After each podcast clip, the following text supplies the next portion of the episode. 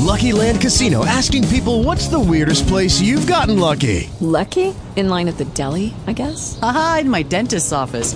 More than once, actually. Do I have to say? Yes, you do. In the car, before my kids' P T A meeting. Really? Yes. Excuse me, what's the weirdest place you've gotten lucky? I never win and tell. Well, there you have it. You can get lucky anywhere, playing at Lucky Land Slots dot com. Play for free right now. Are you feeling lucky? No purchase necessary. Void where prohibited by law. eighteen plus. Terms and conditions apply. See website for details.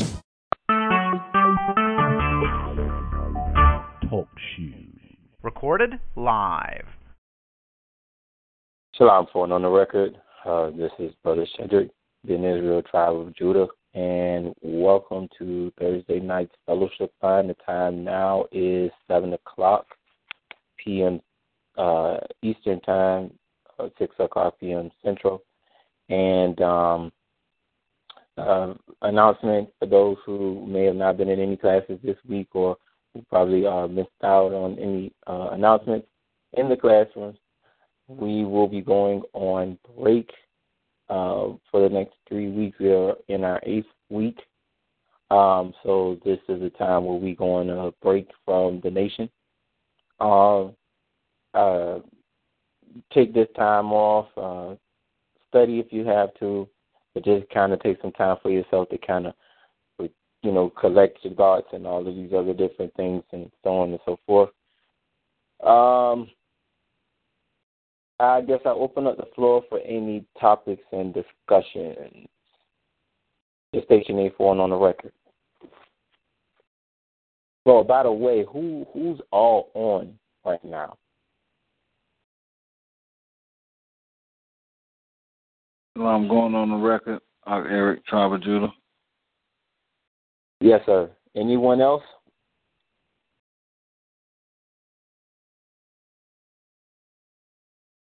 Okay. Uh, Ark Eric, I got a question for you.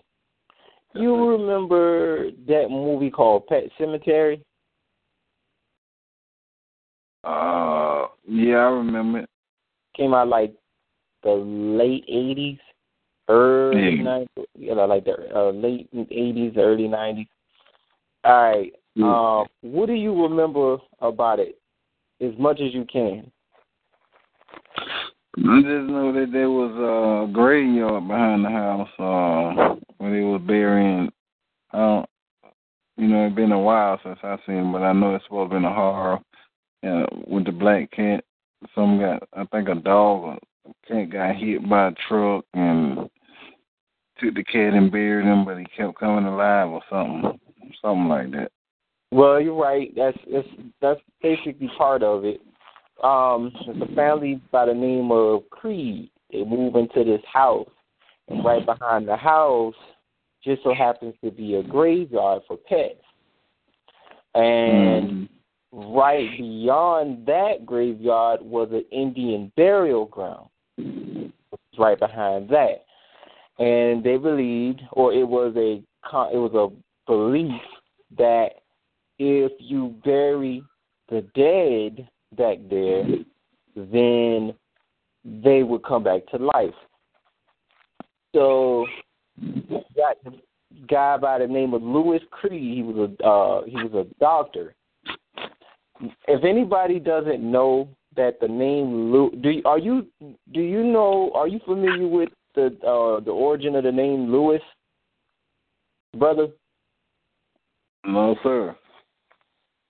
For for those who don't know, I looked this up a while back. That's the English, I think that's the uh, Latin or Anglicized version of the word David. Hmm. Yes. So. Um, didn't know that. Yes, it's, it means David. So, so you had this man by the name of Louis David, and he had a wife. I forgot what his wife's name was. It just Rachel. Her name was Rachel. And he had a daughter named Ellie, and he had a son named Gage, G A G E. If anybody knows that the name Gage, it means pledge. His name means pledge. And the last name Creed. creed would be kind of like a degree, a decree, um, uh, oath, or uh, something of that nature. They had a cat named Church, and uh, uh, they had a next door neighbor. I can't remember his name. Oh, Judd. Yeah, they had a, uh, his name was Judd, and he basically in he pretty much informed Louis that there was a that the graveyard was in the back of the house. So what was happening was God, the Doctor Louis, he is going to work because he had just moved into town. He goes into work one day, his first day, and there was a guy who got hit uh, by a truck. His name was Pascal. So I look at the name, I look up the name Pascal. Now, I'm looking all of this up last night. The name Pascal, it is the Russian version of the word uh, Pashak. Does anyone know what the name Pashak comes from? I know y'all know this. Pashak? No, sir. Yes. What is it, brother? Do you know? No, sir. It means Passover. Passover? Yes. Hmm.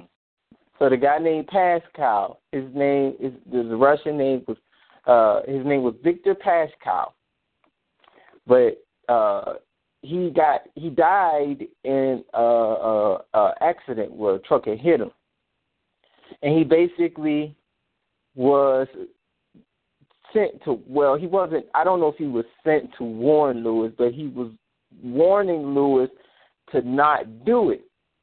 But this is before Louis even knew what it was he was about to do. So what was happening was Louis' cat dies.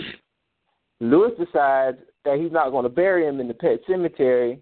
Judd decides that they're going to bury him in the Indian burial ground, and he tells Judd, he tells Judd tells Louis, we're going to bury him in the Indian burial ground because.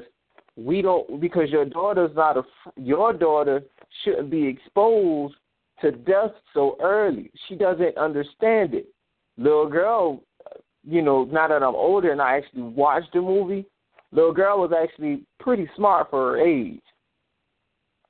They thought the the, the cat, of course, the cat died crossing the road. Judd told the cat, I mean, Judd told Louis to no, Louis going to get the cat neutered. Keep him from draw, uh, uh, chasing uh, squirrels across the road or something like that. Uh, he wouldn't have to wander from the house if he was neutered. So that didn't work. So they buried him in the uh, uh, Indian burial ground, and, of course, the cat came back to life. So then what was happening was uh, Louis, uh, they were having, like, a picnic or something like that, and Um, Gage ends up running out in the road. Louis turns his back on the little boy, and the little boy runs out in the road, and he gets hit, hit by a truck. He dies. I mean, y'all pretty much know the rest of the story. The little boy got buried in the burial ground. But the interesting thing about this whole thing was that Pascal told Louis that a, that the soil is stone that uh, the soil of a man's heart is stonier. Basically meaning we're hard-headed creatures, okay? And he was telling him that the soil was sour. Basically, don't bury anything there because that soil is sour. And there were certain things in the elements in the movie, movie where, uh, like, okay, for instance, Ellie, that Church was Ellie's cat, right? And at the funeral of Um, their, uh, I guess she was like their maid or something like that. The lady hung herself because she had like stage four cancer, and she she couldn't stand the pain, so she killed herself. And they were at the funeral, and um, Judd asked Louis if he told Ellie about the cat yet, and he said, "Well, it's her cat." Judd says, "No.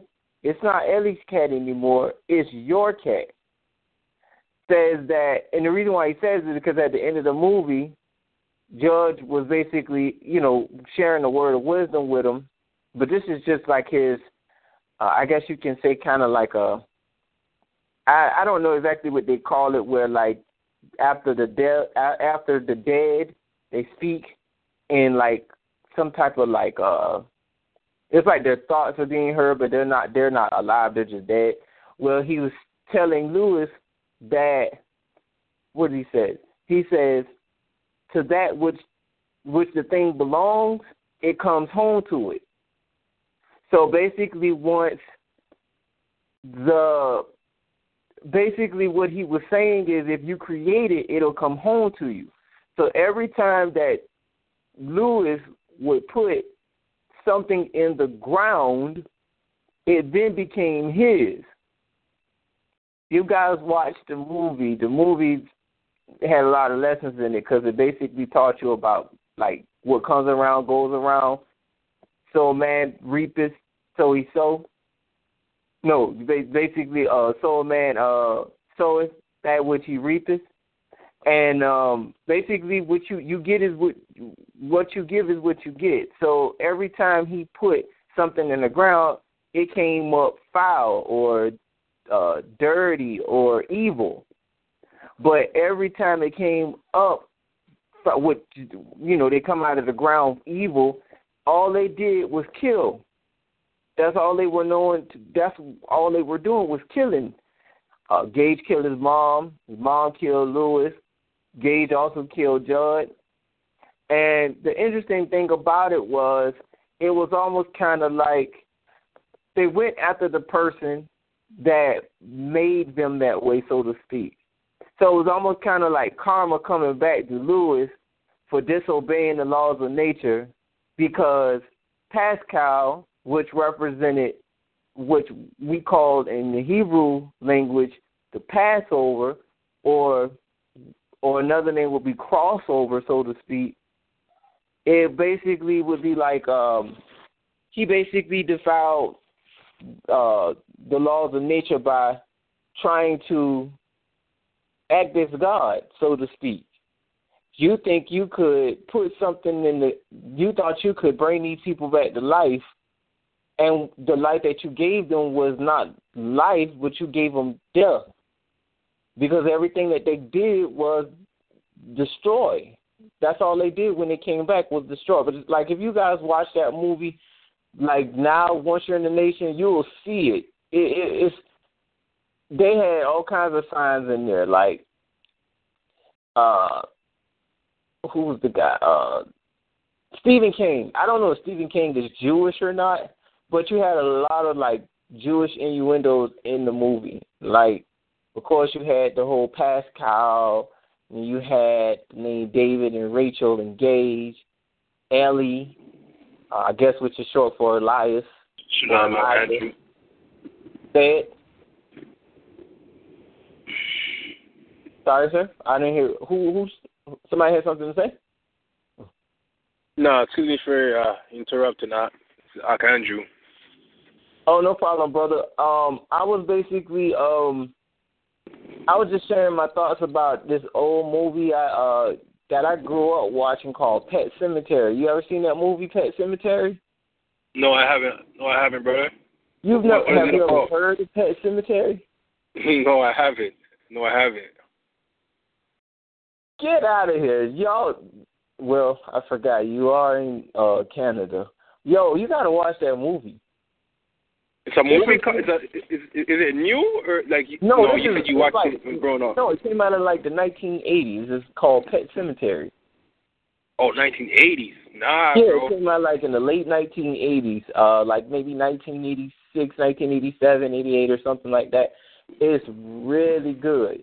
It's a lot of life lessons in it, but I was just sharing my thoughts on it because, like, there was so many things. Like, when I watched it as a kid, it was a horror movie.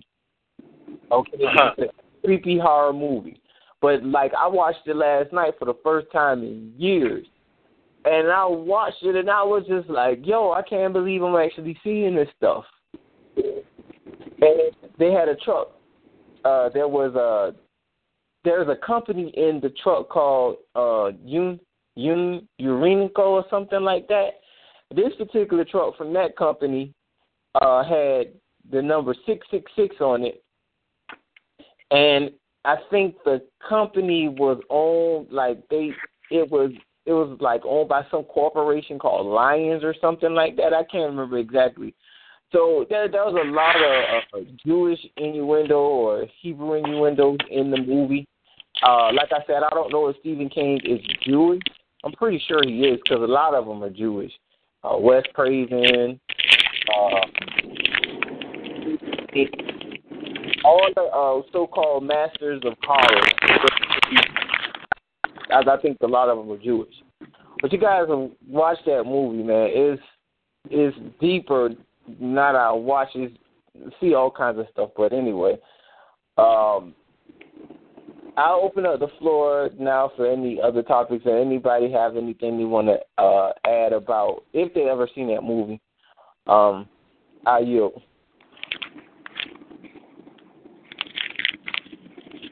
So I'm just, uh, Andrew? Yes, sir, bro. Yeah, um... You know, I, I I was watching uh, a movie called, I think it's called Allied or Allied. I think A L L I E D. Okay. Have, have you ever heard, watched it? No, I've never heard, heard of it. it. No, yeah, I've never heard uh, of it. Has anybody on the line heard of that movie?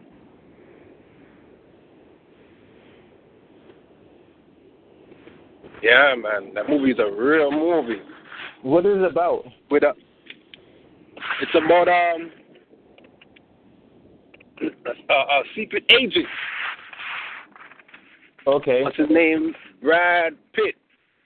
He plays a secret agent, and he's an agent for uh, the agent for like the who is it? Britain, yeah. Mm-hmm. I think it's based on a true story. I could be wrong. But he's an agent for Britain during the time of Hitler, during like, that war, that World War Two times. And then him, he goes in like, uh, I think it's like Paris or something like that. I can't remember where. Morocco, that's where they go. He goes to Morocco. Hmm. And he is supposed to meet up with another agent, but she's supposed to pretend to be his wife, and he, he's supposed to pretend to be her husband. So she goes there ahead of time, and she makes all these friends and gets herself acquainted with them. You know, she's a very rich person, and he comes there, and he's like, "Oh, honey, I only had a day, six days off of work," and then uh, he pretends to essentially just, you know, fit in. But his his their their their mission is to kill kill some speaker.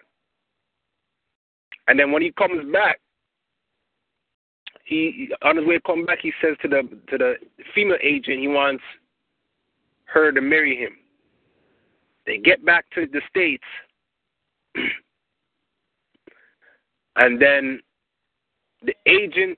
The agency that he's that they, him and, and his wife are working for, one time they call him in alone, and they give him a mission to kill his wife because they find out that his wife is actually a secret, is a double is a double spy.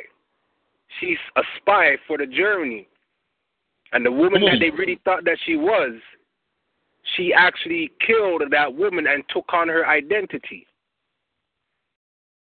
And he has until the end of the weekend to kill his wife.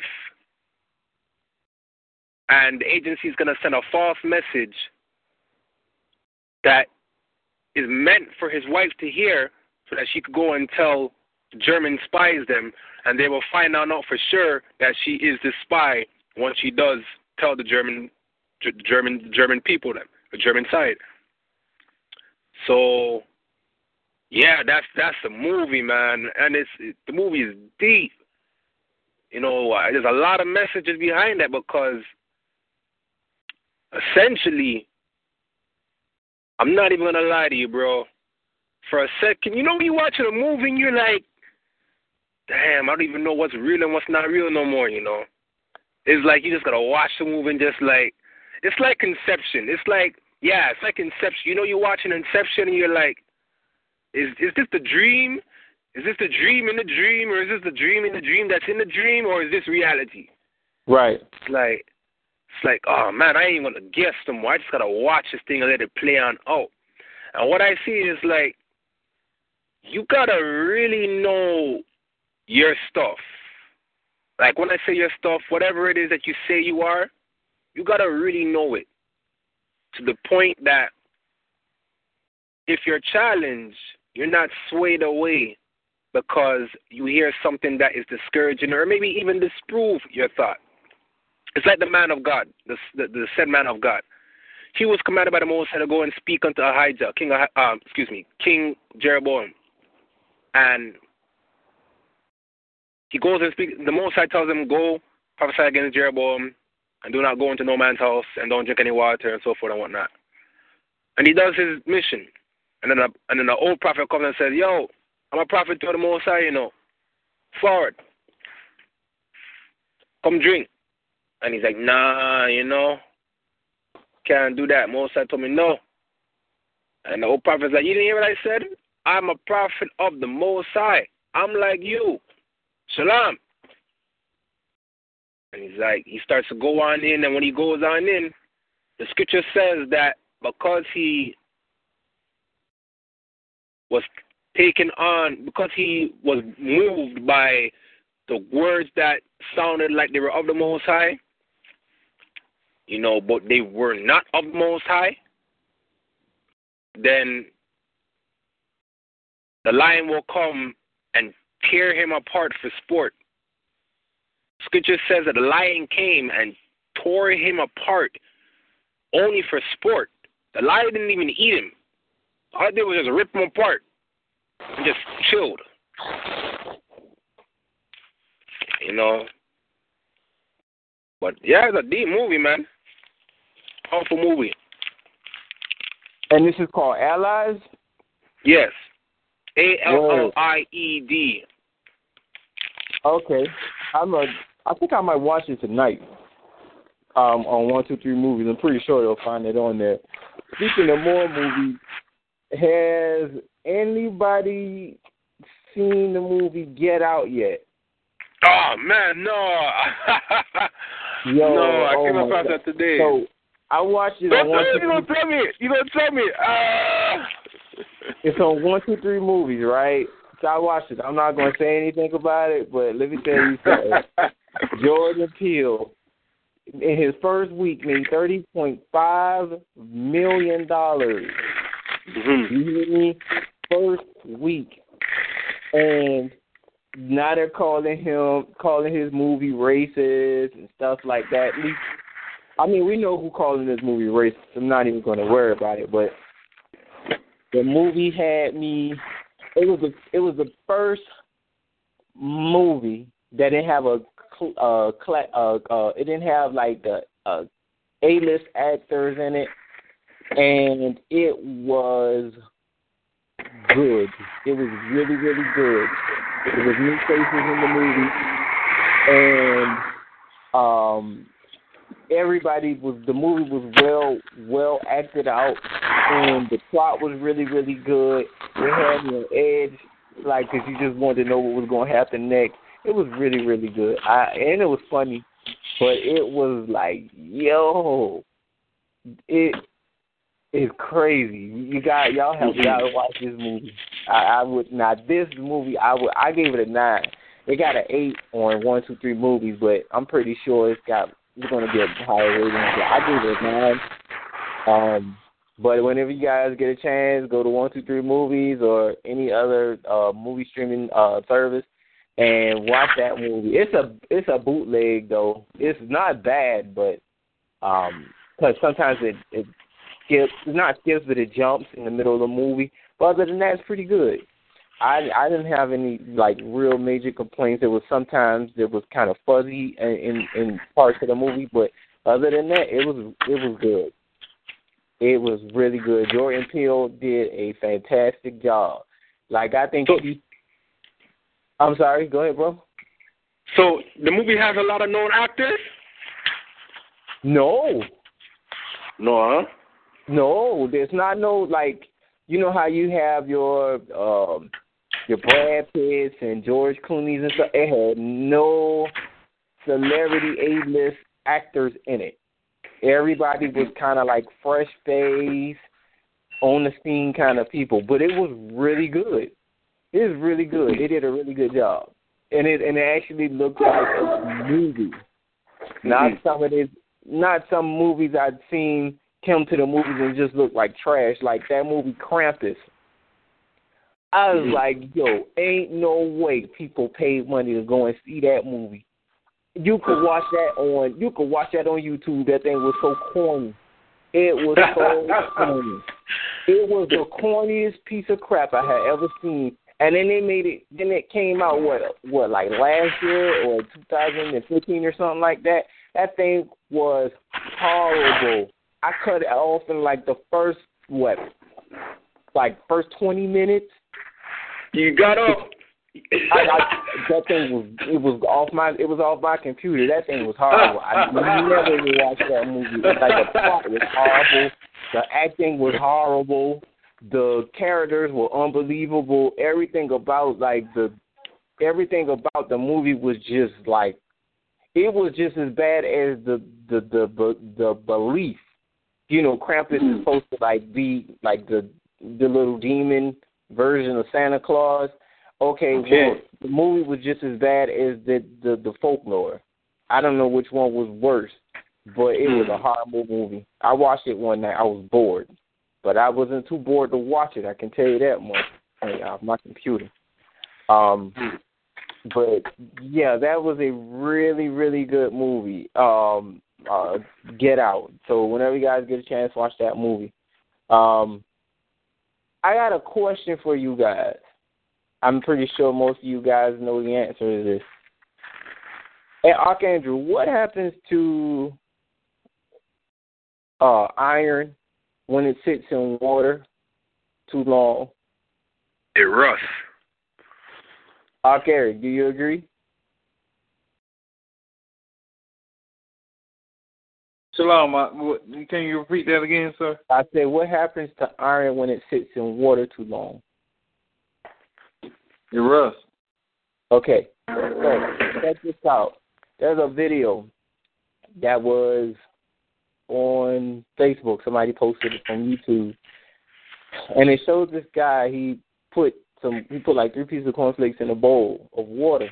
And he used a magnet to pull one of the one of the cornflakes across the bowl because it had it has metals in it, uh, quote unquote iron in it. So then what he did was he took a whole, like almost a whole bag of cornflakes or whatever it was, uh, or like Wheaties or um, Total cereal, whatever it is, and he blended it up in the mixer with water, and he put it in a plastic bag. Mind you, the plastic bag also had a magnet. And the reason for this is so that he could pull the metal shavings out of the cereal. All right? So he does. You, he pulls the metal shavings out of the cereal mixture. Now, this is supposed to be iron. This is supposed to be uh cereal that's supposed to have a, a great source of iron in it. All right, he cuts the magnet out of the bag and he blow dries it dry so that the shavings could be dry.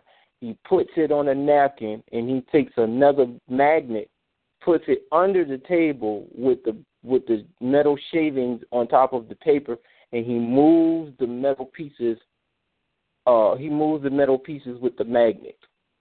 When I say my stomach, I like I'm literally bought my last box of cereal. Like, y'all, please don't give your kids any more cereal. Like, they're really putting metal shavings inside of the cereal.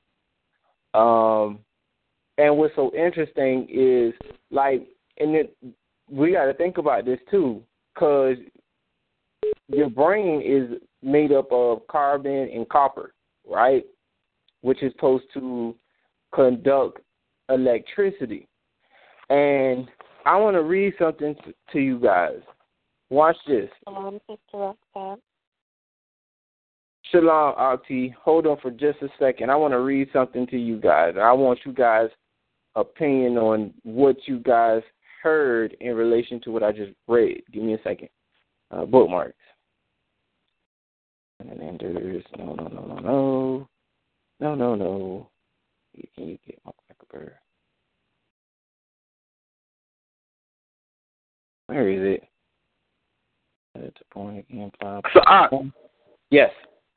Um, just as a recollection, I had to tune on over to the next line. Um, so I didn't really hear it all. What you're saying is the man put a box of cornflakes on in water, and then and then and then and then I didn't hear what happened from there.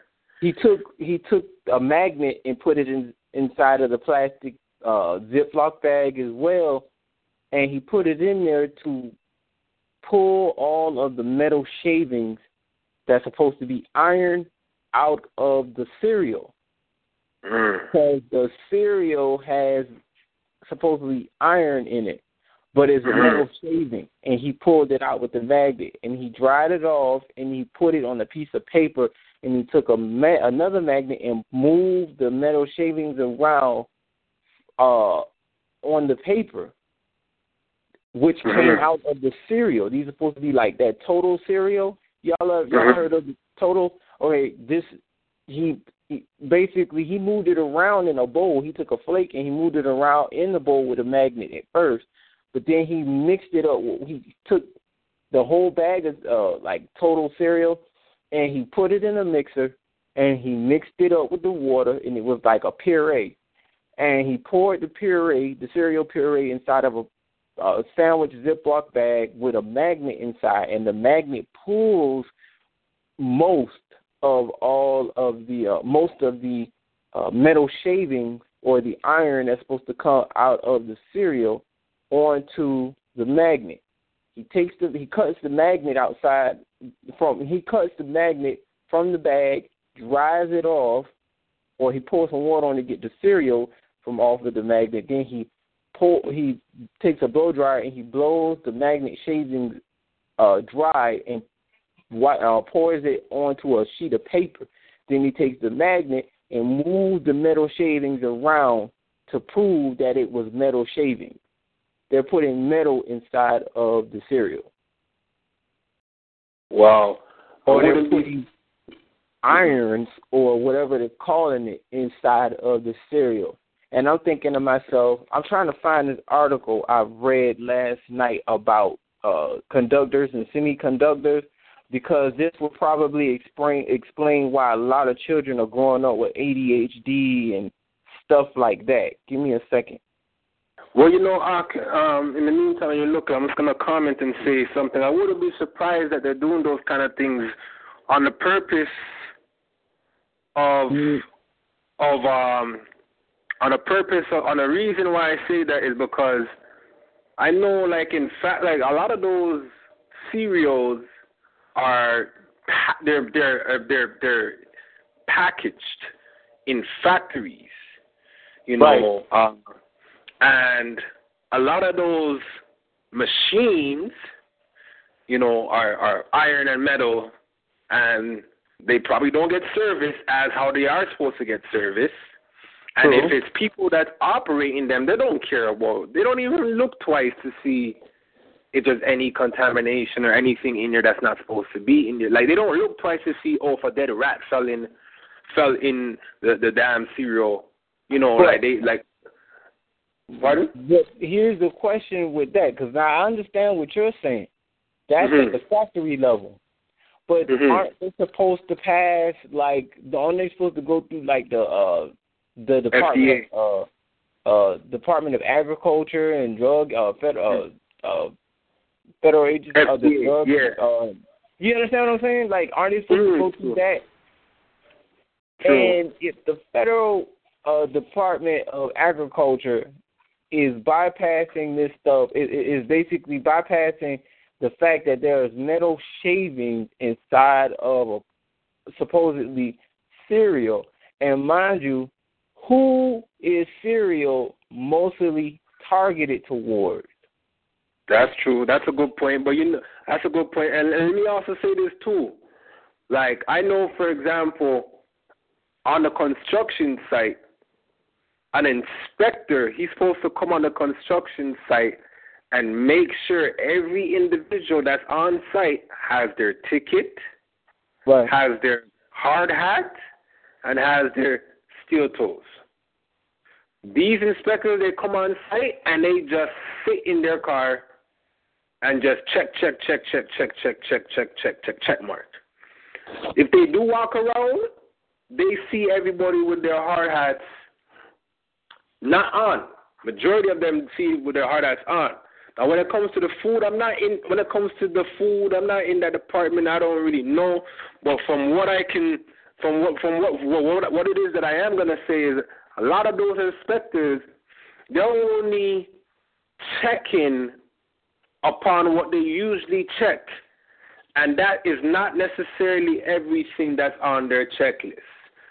The, the, I'm making that statement based on the fact of what I've seen these construction inspectors do, but I don't have no facts on that, so I can't pass that off as to be factual. You know what I'm saying? But yeah, right. I, you know, I'm just thinking about it. It's like, here it is. You have cereal. You have cereal that, you know, is supposed to, quote unquote, be good, but it has metal in it.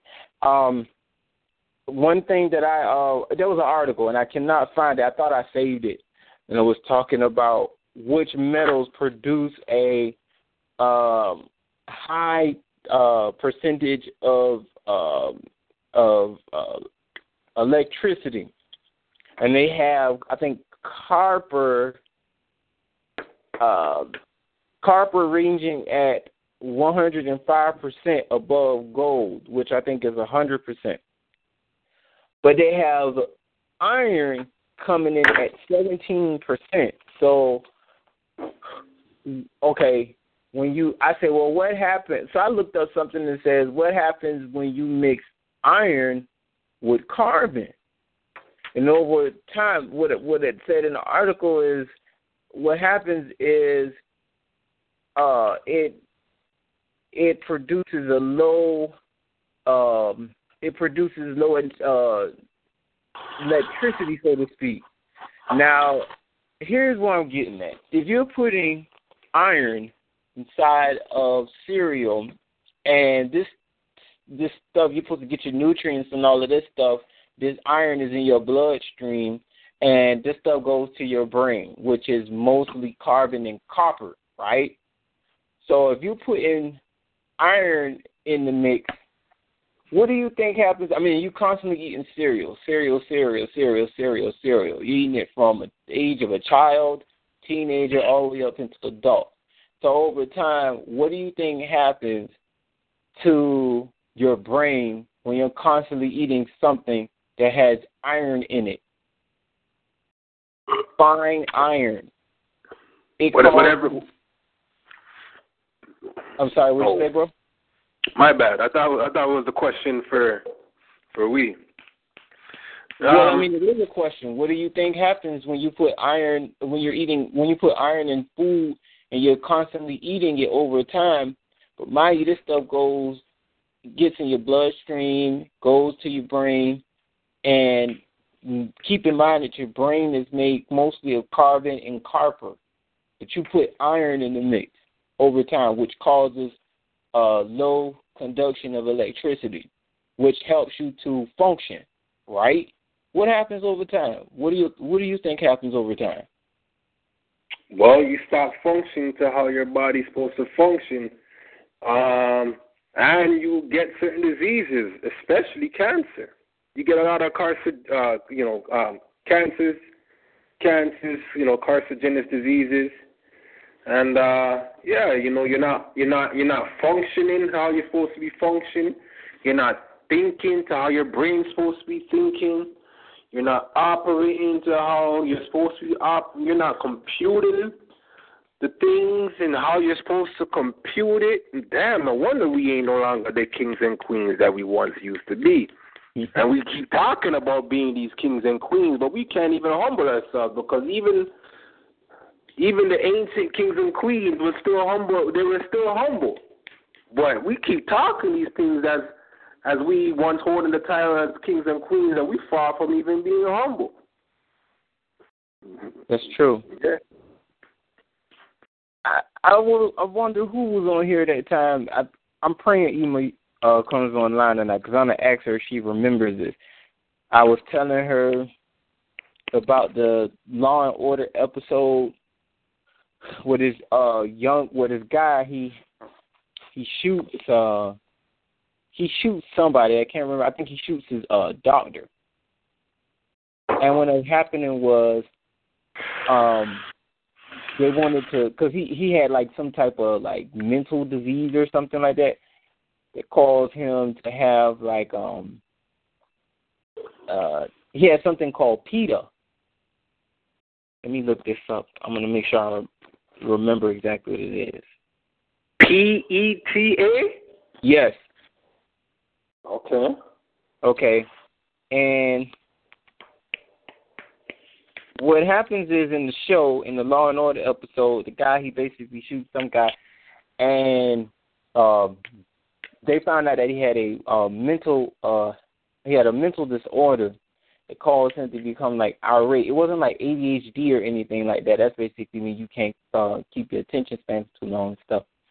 But he had, like, he would get, like, really irate if he if he felt threatened or something like that. I can't remember. But what it came from, the mental disorder came from when he was a kid. Say, because when he was younger, he was like he wasn't always like that. But it was trying to figure out well how he developed it, developed it at such an early age, and it stuck with him. So what happened was he had a collection of toy cars, right? When he opened the box, all the cars, the paint on the cars was stripped off of the cars. And so what happens is the the man, the, the, the investigator asks the parents, is like, you, you, why are all the paint stripped out of the cars? And so the mom says, well, he used to eat, he used to eat, he used to try to eat the cars, he used to love sucking the paint off the cars or something like that. So what they did was they tested the cars for lead and found out that it was lead in the paint. So what ended up happening was they brought the company who produced the cars um, to court, and they asked the guy who who basically uh, manufactured the cars, did you know that the cars uh, had lead in the paint? And he said, no, I didn't know. And so there was, you know, they basically were at the hearing and basically wanted to say, okay, he didn't. The guy who manufactured the car said, no, I didn't know there was lead in the paint. But upon further investigation, they brought him back to court and found out that he was lying because the producer of the the, I think, okay, there was a company in China that manufactured the cars, my bad. They manufactured the cars, but the company bought the cars and sold them at retail to American uh, stores or American, uh, yeah, basically American stores. The company sent the guy an invoice of all of the things that came with the car and told him in the letter that the cars contained lead paint. So they convicted the they convicted the the retailer for lying under oath, and they convict him for being responsible for the mental condition of the young guy. Because had he never was eating the paint off of the car, he would have never developed the uh, the mental condition called Peter. So uh, they made him pay for a lifetime worth of uh, rehabilitation. They put the guy, they didn't convict him of murder, the, the the young boy who was convicted of murder, who killed, I think, his doctor. They didn't convict him of murder. Instead, they put him in a lifetime uh, uh, with the rehabilitation, which is going to be paid by the co- corporation, who lied about saying that they didn't know that the cars had lead paint in them. But long story short, the reason why I'm bringing that up was because it was like the lead that was being put inside of the cars that led to the mental condition of this boy. So over time, the boy developed like these anger issues. He was just like real irate. He already, he he wasn't like like he like had like cerebral palsy or anything. He just was like he, like he would get so upset if he felt like he was pushed in. He was like overly emotional and to the point where he could hurt somebody. But they considered this a mental condition called PETA.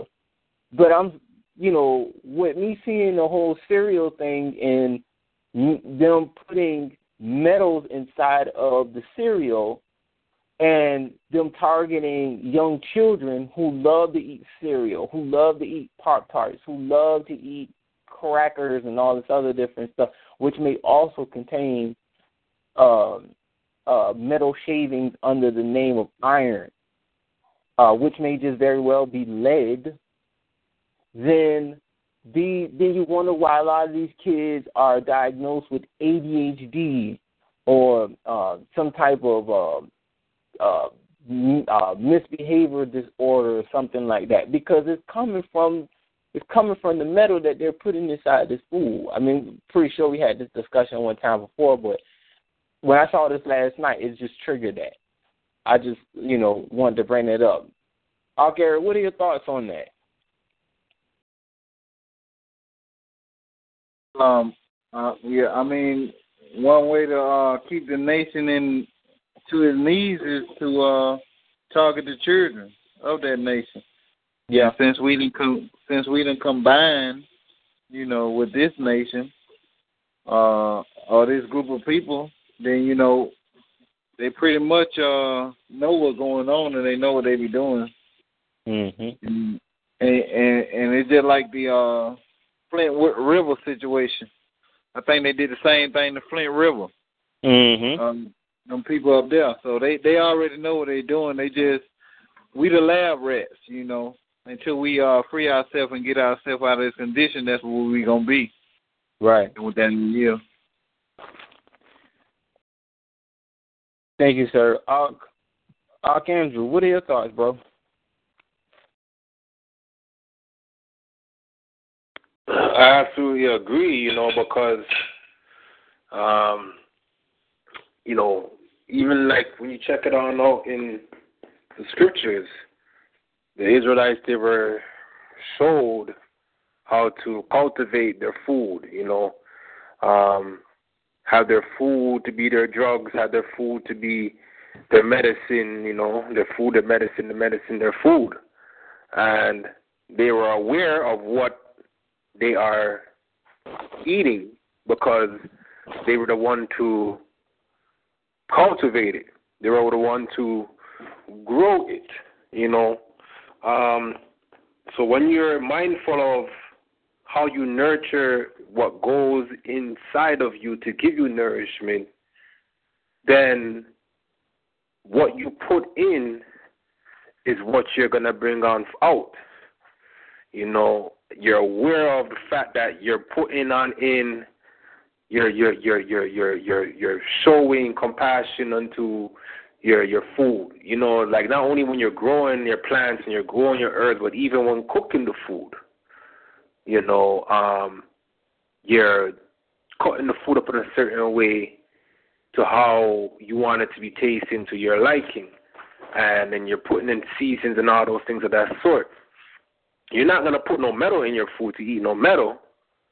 You know, you're not going to do those things because those things are just against nature. You know, um, and go right back into what, go. I'm going right back to what Eric had made mention. You know, until we start to realize the importance of what government is, then we're going to continue forever being a lab rat. Mm-hmm. Think that, to think that we're going to want to be able to think that we can have satisfaction in an over over another man's system in which he realizes and understands that if I make everybody else satisfied, then for sure that means I'm not going to be satisfied. Then he's going to do everything in his power that you allow him to, you got everything in his power that you allow him to do, he's going to do it. If you say, okay, mister, you know what, yeah, here, I'm supposed to get a hundred, but you know what, just give me twenty-five, and you're really telling him that from him making mention unto you that, you know, you can get twenty-five now and you can get the rest of the seventy-five for when you get your retirement plan, but at the end of the day, all these hidden expenses, and don't forget interest upon interest upon interest, which he's slapping onto you, which you're not even aware of those facts, in the loans that he says, you know, you don't really want to look on into it to see how it is that it's a benefit towards you. And realistically, it's no benefit. Then you're going to be losing, I know, and you're just going to be what they want you to be and not being what you're destined to be, you know, and uh, you. Yes, sir. Uh, for comp- um, for uh, uh, uh, records purpose, I just want to retract certain statements. First and foremost, the name of the disease was called Pica, not PETA, P I C A, not P E T A. It is called Pica. And the disorder is basically uh, the uh, force of the uh, will of a person to eat things that are not for consumption. Like most people, uh, uh, basically, some people like to eat clay. Some people like to eat, I've seen episodes of, um, um, what's that show called? I forgot what it's called, where some people eat baby piss, like drink the baby piss off of diapers and stuff like that. Okay, you know, that's something called Pica. yeah. yeah, yeah, it's called Pica. Uh, and the name of the episode is called Lead. Uh, it's a uh, episode of Law and Order, and um, that's basically what it is. Uh, there was lead inside of the toy. Uh, it was lead inside of the paint on the toy cars. But the young guy didn't, the little boy didn't know when he was young because he just had a habit of eating the paint off of the car. Mm-hmm. So he was eating the lead, which was put inside of the uh, paint, um, of which the president of the toy company lied about. He said he did not know that the lead was in the paint, but unfortunately he lied, because the Chinese manufacturer who manufactured the product and uh, shipped it to the American toy company sent him the invoice telling him that there was lead in the paint. So then that toy, uh, the president of the company, he became responsible for it. So I just wanted to basically give y'all that synopsis, but check that out uh, whenever you guys get a chance. Um, and it plays right into it. I mean, this is deeper than children eating cereal. This is witchcraft. It's sorcery. Because here it is, you're putting things inside of the water, you're putting things inside of the food that is causing uh, a detriment to the stability of, the, of people's minds. You wonder why the people and the children are growing up so degenerate and so emotional and developing autism is like, or developing autistic behavior. It's like, yo, it's it's it's witchcraft. It's, you know, it's in the food. You know, um, they sell it at the, uh, the they sell it in the form of food, but it's really drugs. It's really drugs. All the bag of chips and cookies and stuff like that. It's really just drugs. And the main component of the main drug, or the main component in a lot of those drugs, is sugar. That's the main drug, because it's a drug of itself. It's a drug of its own. So you mixing sugar with metals, you got a you got a real deadly uh, you got a really deadly uh, source of witchcraft, and it really should be outlawed. But anyway, I just wanted to bring that to the floor, I guess you wouldn't call it. I just open up the floor if anybody have any other discussion. The time now is seven fifty-four minutes, oh, it's fifty-four minutes after seven. Uh, is there anyone that is now joined in on the conversation that has not been here since seven?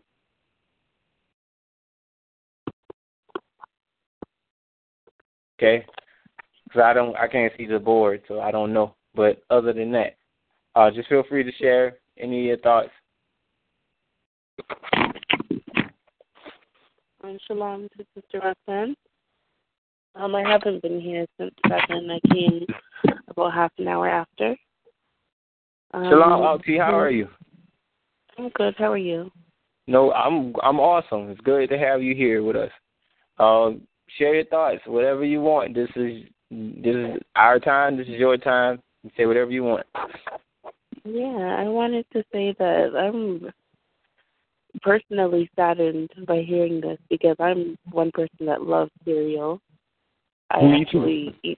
eat. I eat cereal. I can eat cereal for dinner, like the type of person I am. So um, I'm saddened to hear this. Especially, I eat like the worst cereals you could think of, like Fruit Loops and like Cinnamon Toast Crunch. And I'm sure there's a bunch of things in there that I shouldn't be consuming.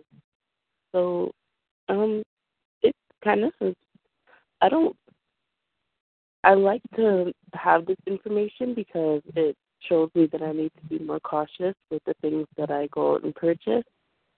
Um, but it's frustrating at the same time because I don't know what to purchase.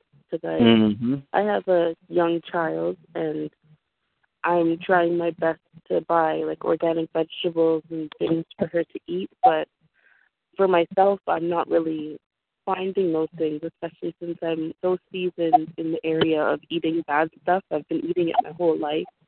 And now that I'm growing up and I'm starting to realize the things that I've been eating are not in any way good for me, I'm trying to correct that, especially for my daughter. I don't want her eating those things, but she sees me eating it. So, mm-hmm. I don't know. It's hard. I want to be able to find, like, you know, organic um farmer that, you know, like, harvested different stuff like fruits and vegetables, and I just have to look into it more because it's definitely worth it. It may be more expensive, but in the long run, it's the best possible thing that we could do for our bodies. Yeah. We can't expect to avoid um, the prescription medicines that they give us and all these things if we're not avoiding the things that cause these things to come on us for us to need those medicines. Right. So that's all I have to say. I yield. No problem, Octi. And I agree.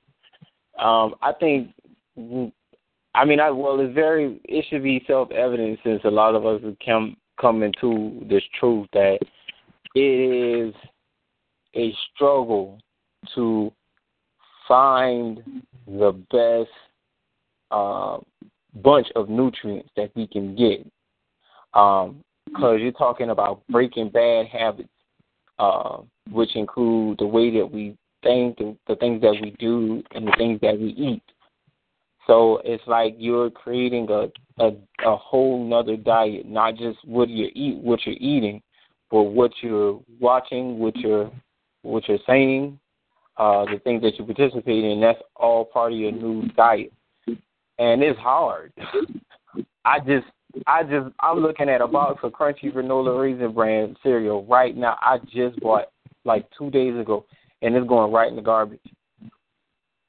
That is money going in the garbage. I mean, I didn't spend much money on it, but I, it's hard for me to sit here and say I can sit here and eat that, knowing that it has metal in it.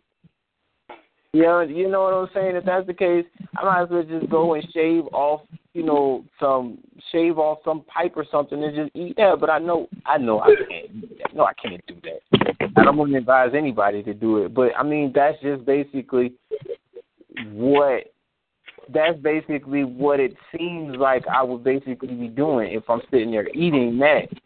So, you know, we live at a time right now, or we're basically at a point in our development where we're understanding free uh, will and free choice, and understanding that we have the power to make the decision for what we want to do in our lives, you know. But ultimately, the decisions come with, uh, you know, uh, antecedent. Well, the antecedent is basically what you're going to do, and the consequence is basically what comes after. It can be positive or negative. And, you know, we have to, you know, decide what it is that we're going to do. We have to understand the consequences that come afterwards. Sometimes they're just not that good. Um, but I would, I should advise anybody to just make the best decisions for you and your offspring enough to keep you alive. Because I can tell you right now, if it comes down to it, if, you know, cereal was the last thing we had to eat, then I'm pretty sure we would eat it. But at the end of the day, we have to be conscious about what we put in our bodies. This is just a wake-up call for all of us. And just, you know, now we know, you know, now we know we walk down the cereal, we walk down the cereal aisle, about maybe ninety-eight, ninety-nine percent of that cereal has metal in it. Probably ninety-eight, ninety-nine percent of the store's food has metal in it. Um, and why they are putting it in there, I don't know, but I do know the effect. And the effect is it distorts the function of the brain. Because if the brain is intaking over over a large amount, over a long period of time, if it's taking in uh, uh, uh, metal, or it's taking in some source of uh, uh, conduction that's hindering the main uh, source of conduction, which is the carbon and the carbon in your brain, then nine times out of ten, it was intentionally put in there to distort the function of your brain. Because I don't see why you would put something in there that could possibly distort the function of your brain. I, that's just common sense. So other than that, I just, you know, just threw that out there. Just be conscious about what you consume. I know we heard it time before, but it's getting real out here. So uh, uh, the open for any comments or uh, any other topics. Brother Andrew? Yes, sir, bro. Um, you know, uh, one thing that I'm, I'm mindful of is that, you know, a lot of times when you see the scriptures and, you know, you read fasting, fasting helps you uh, uh, kind of like control your eating habits, you know. Yeah. Uh, Because if you eat a lot and then after you actually make it through a full twenty-four hour fast, you're not going to eat to how you ate before right after you finish the fast. You're not going to have the appetite to eat in that manner. Um, but at the same time, there's also different kinds of fastings. You know, you don't have to necessarily go through a fasting of not eating no food or no liquids for twenty-four hours, you know. You can go through a fasting of eating strictly nuts, you know, and a lot of people don't comprehend that. Sometimes you could get a lot of protein from nuts, you know, or just eating strictly, uh, uh, uh what you call it, um, liquids. You have a juicer, you could juice all your foods, all your nutrients in a shake-like. You know, but I came across a uh, cereal. I don't know if it has metal in it or not, though, to tell you the honest truth. But I know they sell it in the organic store. The cereal is called Ezekiel four verse nine. I don't know if anybody has heard of that cereal. What is it called? Ezekiel four verse nine. Ezekiel four verse nine? Ezekiel four verse nine. Like Ezekiel, the book, like the prophet Ezekiel? Yeah. Oh, yeah, yeah, yeah, yeah, I've heard of that. Yeah, it's called Ezekiel four, verse nine. That's the name of the cereal. Yeah. I know they sell it. I know they sell it in organic in the organic stores over here in Canada. I wasn't yeah. sure if you guys also had it in the States as well. Yeah, we have it in the States. I see it every day. It's like six dollars a box. That box ain't about no bigger than my elbow. I know. Right? That's where I'm going. That's where I'm going. I want to eat healthy. You can't give me enough. You can't give me a, a whole another box with this. Like the thing, six dollars is more than the one that's trying to kill me. Trust me, man. That's a good. But you know what? They know. Well, they already have it in their head. They're like, yo, you you either go eat healthy or die. Two Basically, ones, you know. That's what they be putting it. They be throwing it straight blunt in your face, like no remorse. Like you go, you either go eat or like you pick. You know. But yeah. So, but I, you know, that, that, that the message that you may mention, that um, the word that you gave, that's real. Cause a lot of people, I remember even me myself, I ain't gonna front. Like I, at one point in time, I just couldn't eat. I, if it wasn't organic, and if it didn't come from my hands, at one point in time, I was like, yo, the hell with that. Excuse me, but you know, um, with with as you get more knowledge, you know, you gotta be wise with it. And and and and there's a process, you know, you know, like there has to be an understanding to it, and you can't, you know, you gotta transition with it. You can't just, you know, nobody just wakes up and like there ain't no there ain't no scripture where you ever see no Israelite just go to sleep and wake up and boom, he's a saint. You know, he, it's a process. Um, I got a question for you because I know you were mentioning Ezekiel four verse nine. Is it any? It, does it taste good? Well, it depends on what flavor you get. You know, depends oh, on what flavor you get, and to tell you the honest truth, you can always get some, some. You know, I, I'm I'm the, I'm the type of I'm the type of guy. I don't really always eat food to have it taste good because I right. comprehend food just is supposed to be just to keep you going. You know, you're not right. really even supposed to be solely dependent upon the actual materialistic things, but we right. do need to, you know, get that energy. So if it doesn't taste good, I, I always add a little bit of cinnamon or even a little bit of guava or even honey. Okay. You know? You know? I got you, because I was sure enough they, looking like, boy, that shit, no, it looked dry. They have many different flavors, though. They have many different flavors. I haven't tried, you know, uh, I've only tried like a few. Sorry? So we only got one at my store. I mean, we got the, one the, the regular plain, the regular plain dry one, huh? In the orange box, huh? Yes. It looks, it looks extremely dry, but hey, I'm trying to, I'm, I'm weighing out my options here because I really don't want to start eating cereal because I love it, but I guarantee you this. I won't, I, I, I cannot be sitting here eating that stuff, man, like knowing it has that metal stuff in it, but I'm going to have to, I'm going to have to, I'm going to have to figure something out. Well, Ark, you know what, you know, let me just make mention that, uh, that, you know, that cereal, it, it, it don't really taste all that good, but if you get some honey, yeah, it, it'll do some, um, you get some honey, you can bypass the taste, but you know, if you want to eat healthy, you got to make sure that the actual box is healthy too. Don't you know? Don't pick it up. If, don't pick it up if don't pick it up if uh you see a bunch of dust on the box, huh? Because it might be on shelf. Because I'm telling you, I know you're not the only one that don't be liking the taste of it, bruh.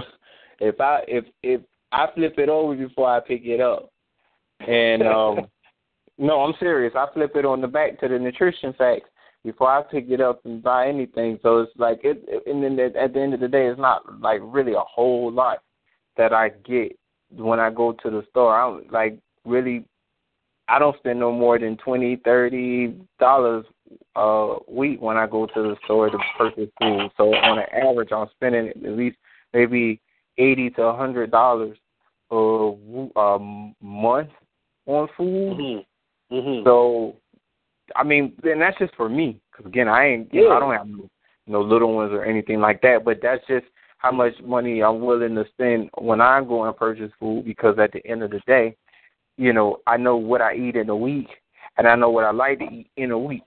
And most of the time when I do eat, it's mostly like fruits and vegetables, uh, salad, um, some cereals, and maybe like one or two little uh, knickknacks or uh, little crackers or something like that. But other than that, I, I you know, I don't buy her all the Doritos and the Oreos and all of that stuff when I go to like the grocery store.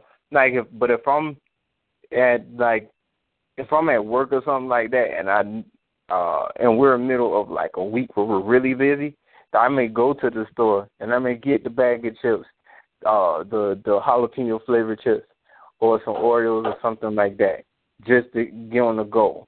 Because that's not like something like if I'm home and it's slow and I'm going to just like go to the supermarket, I don't buy, you know, the Oreos and the, the ice cream. Well, I don't even eat ice cream. Um, it don't sit too well with my stomach. And I don't buy that cow milk. I stopped drinking that. Um, I drink a lot of, like, uh, almond milk, but I got cashew now. I've been reading too much about the almond. But other than that, that's just me. Um, but moving on, uh, does anybody have any other topics that they uh, want to share? Um, state your name, phone on the record. Yeah, Shalom. Okay, go on, brother. Please, please, please, uh, my bad for interrupting. Oh, somebody was about to speak. Yeah, that was just uh, Brother Azim Ben Israel. How the nation is doing tonight. Hey, you finally made it. Yeah. Bro. I finally got a Thursday. On here, man. Yeah, I, I finally got a Thursday where I'm not at the plantation, and I'm so happy that I'm able to call in and, and meet everyone tonight. What the hell? Word. I'm happy to have you on the call, too, bro. Praise the Lord. He is on the line. Everybody, Augustine.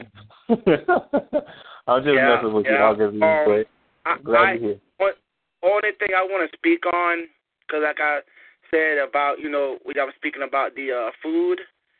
Yes, I sir. have a book. I have a book that was published maybe back in nineteen sixty-five, and it's called um, Social Cost of Business Enterprise. And in that book, it's in one of the chapters, I can't recollect right now, but it stated that the food changing started back in nineteen thirty-six. That's when they started changing the food mm. structure. nineteen thirty-six. Now, may I remind y'all, and y'all know it, and it, yeah, and it hit your mind. I know you about to get ready to go with that, but go ahead. Yeah. In nineteen thirty-six, that was when all the New Deal Act and everything came into play. Yep. Isn't that after the Depression, too? Say that one more time, brother. I was saying, isn't that like right after the Depression, right after the Great Depression, when they realized that, oh, shucks, you know what, we are the food stuff. And that was right after the uh, uh, bankruptcy as well, when um, yes. the United States yeah. basically um, reorganized themselves as a government. Mm-hmm. Mm-hmm. So well, that's three years after the uh, bankruptcy uh, took place of the United States of America. That's mm-hmm. three years after, which is why I just thought it was really interesting that you said nineteen thirty-six. I was sitting there like, oh, now it makes sense. So, man, it, you got any? What else? Uh, what else um, happens with uh, in nineteen thirty-six, brother? That's in relation to the book. Uh, I can't recollect offhand right now. Um, I just remember certain things because I have not picked this book up in a while. But when y'all were speaking about the food structure, I precisely remembered about the book speaking about the food changing over. In nineteen thirty-six, when they started change, um, placing the metals and other things in the food and stuff, and they started changing the food structure. I'm wondering, it just crossed my mind, is it possible to convert lead into like a fake iron or silver? Yes, with yes. the right manipulation to it? Mm-hmm. Okay, oh, that's alchemy. So that one, yeah, okay, I know it is alchemy, uh, right? Al- al- alchemy, and I'm only asking this is because I'm trying to figure out how these organizations, and I'm also keep in mind of what Andrew said before, that a lot of the machines are not properly they're they're not properly maintained, so some of the food are passing through with shavings of the machine passing off into. Okay, I take that. I'll take that as probably something that as a possibility. Mm-hmm. You know what I'm saying? But I'm thinking about the fact that, okay, outside of that, it's got to be a way where the quote-unquote metal substance that's in this food is making it past the testing of the Department of Health. Because I know they got to test this food first. Maybe they aren't testing it and just saying that they are, but it's got to make it. And I'm only making it, I'm like, this stuff is really, I'm trying to really make sense of it all. Because at the end of the day, if we if we were just that, if we were anything like the Tea Party or anything like anybody who wanted to fight for a cause, we could definitely go after these damn people for uh, screwing with our uh, bodies. But that's just a thought. It ain't something that, you know, we, you know, actually need to do as of right now. But we could do it. I'm just saying. We could bring that case against them. I, I, I can give you I can give you some some books you can read um, called Pigou. You ever heard of this? Uh, this um, he was like an um, an author. His name was Pigou. Pigou? Yeah, Pigou. P I G O U. Pigou. Pigou, Economic of Welfare. Because a lot of his studies, it speaks about this stuff. Okay, Pigou. Because, you know, matter of fact, I did post to that book in the group page of Tribes. I did post that in there a while back. Pigou. And I think I may have put it on the university website also. Okay. I'm going to have to make sure... And, wait, you said the group. Well, then I have to go down to the group. We should see if it's in there. Yeah, yeah, that's in, in Tribe Aboriginal Nation um, Facebook group, um, page group. Okay. Uh-huh. Where? And, and that's been some time back, so you'll have to go back maybe a few years back when I even put oh, that on. But look, check this out. You can do a search. You can go into that group, and you actually can search for a Pigou. It may just come up because you know does, what you're right about that. I forgot we could use the search. Uh-huh. To search it look it look for keywords. Yeah, right. It'll go for keywords. It it just hit me, bro. I you know I'm I forgot it slipped my mind because I don't really do a whole lot of searches on Facebook as much uh, unless I'm uh, looking for a specific group. But uh, um, yeah, I'll definitely try to keep in mind to look for his my name is. How do you spell his name up? Pigou. P I P I G O O. Yeah, P I G O U. Pigou. Oh, Pigou. Mm-hmm. I think I remember seeing that name somewhere on Facebook. I just don't remember. I posted it many times on there. Where? Um, yeah, on Facebook. I posted uh, quite a few bits of his information on Facebook. Okay, I gotta. Okay, I gotta try to look into it because I, I, I was just thinking like, dang, I remember seeing the name, but I'm gonna look into it. And and, and, then, and then and then you look into the information how like the fast food restaurants like McDonald's or Burger King, they're using ammonia in in their hamburger. Well, it's really not hamburger. It's it's um, miscellaneous meat. They're using ammonia. Yeah, um, the F D A, truth be told, the F D A approved them years ago that they actually can sell horse meat to you without disclosure what's in the meat.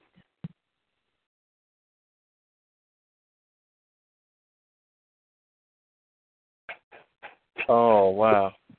Yeah, but now I'm about to hit you with another wave. Now, I'm from the seventies. I don't know how many of you used to watch Um, Nickelodeon back in the eighties, you know, as I have. But there was a show I used to watch called You Can't Do That on Television. On that T V show, there was this guy. He was like uh, a, a cook, and the kids would come. The kids would come in there. The children would come in there, right? They would come eat, and they would always ask him, "What is in this meat?"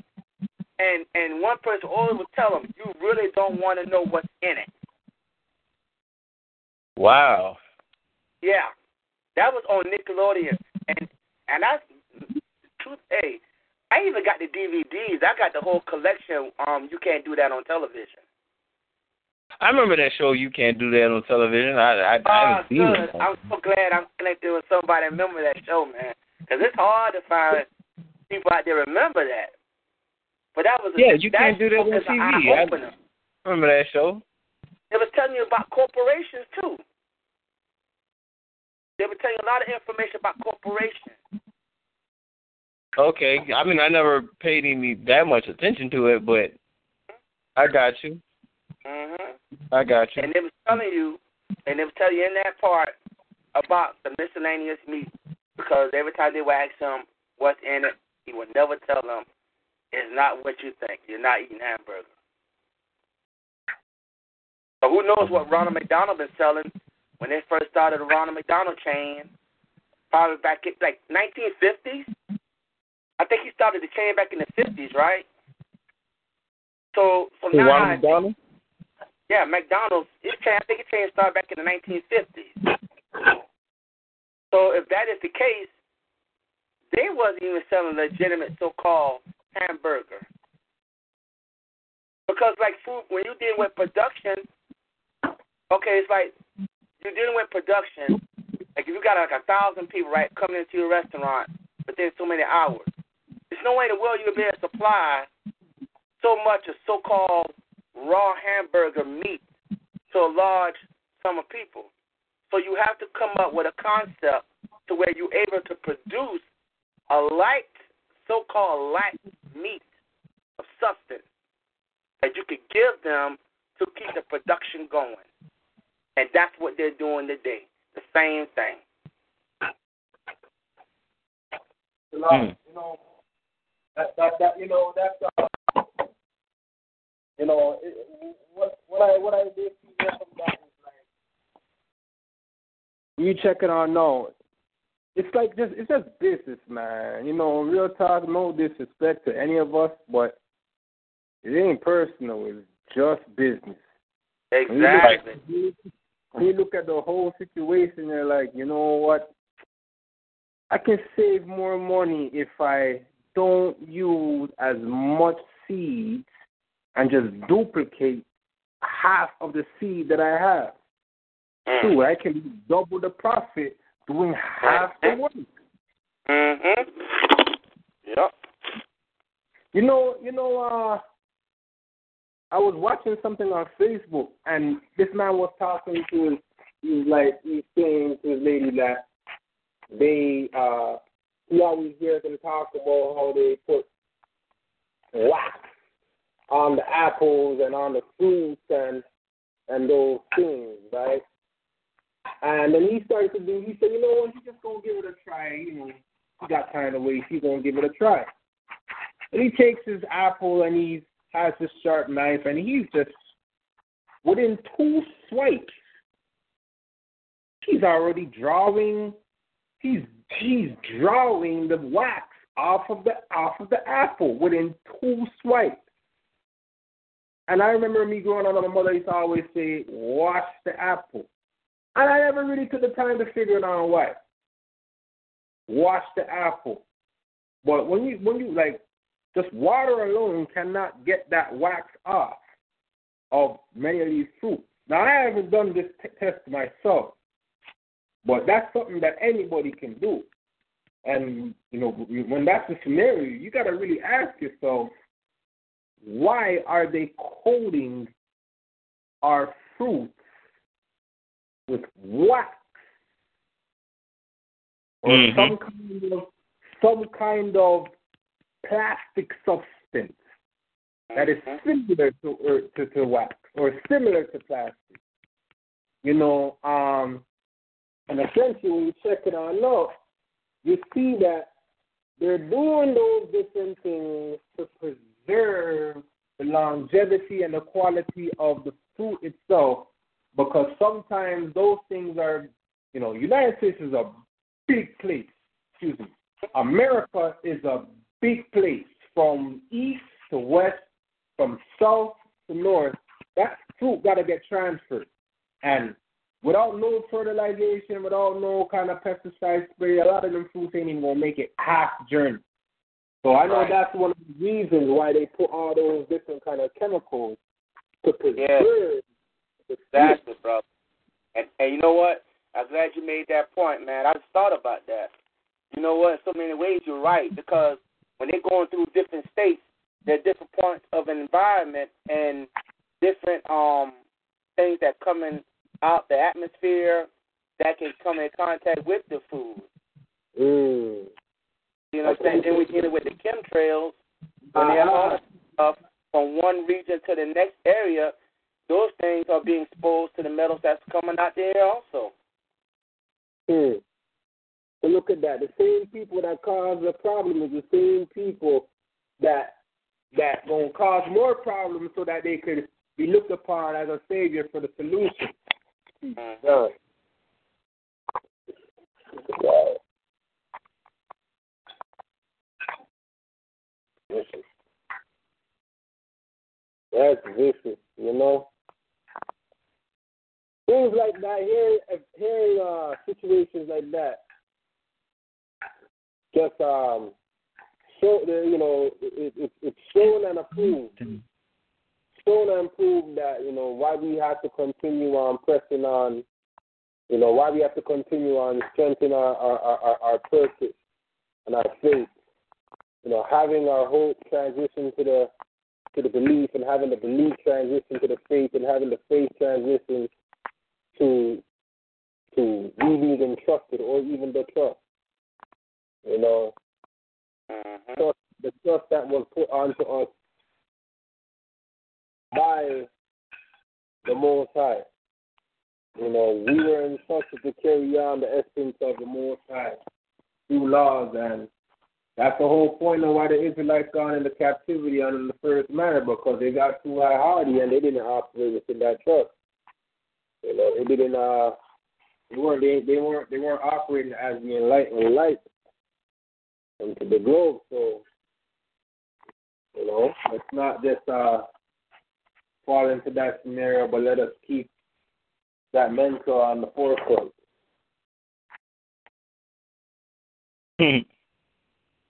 Interesting. I'm sorry, I was um watching uh Don't see Donald Trump talk about black people. He has to say the phrase inner city. He does not think a black person exists beyond that. Anyway, I was um watching oh, well, let me just try uh take this. Um C N N posted a discussion between uh Trevor Noah Uh, um, and some other uh, black guy, I can't remember his name. Well, I because I'm while I'm on the phone, I can't really hear uh, hear the audio. Um, well, let me try. Okay, I can't hear the audio, but it'll play while you know while I'm on the phone. And uh, Trevor Noah says every time I see Donald Trump talk about black people, he has to say the phrase "inner city." He does not think a black person exists beyond that. What are you guys' thoughts on that? The only I, I didn't want to go first. Nah, let me not go first. You can go first, bro. I'm, that's cool. It's only. It's only.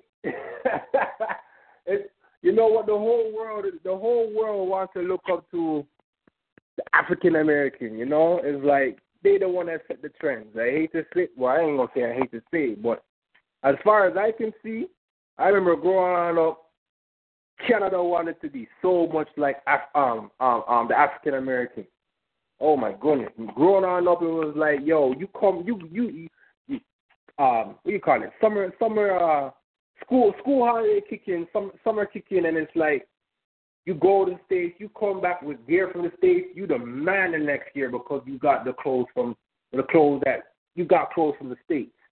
you the man next year. And then ne- next year, when the when school go hot, call out again, everybody's, you have prep, you're certain your brethren want to ask you if you could get some gear, they could give you some money, and you the man from the States. So the world is like acknowledging that, you know, the African American is like, they kind of set the trends in a lot of different ways. If not fashion, at least in the top. You know, y'all the one that, you know, yeah, as far as I can tell, y'all the one that has everybody across the globe saying facts. You know, y'all, y'all, y'all, y'all set the trend, but y'all also, uh, African American, you the one that, that be saying, I'm black, you know, love to be black. And outside of, uh, outside of that realm, what I'm hearing releases in a city is like outside of that realm, you know, uh, y'all, y'all, y'all isolated. Like everybody has a nation that they belong to, but y'all saying y'all don't have no nation. That's what it is that I hear.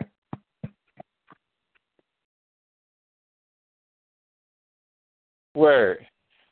Um, I, uh,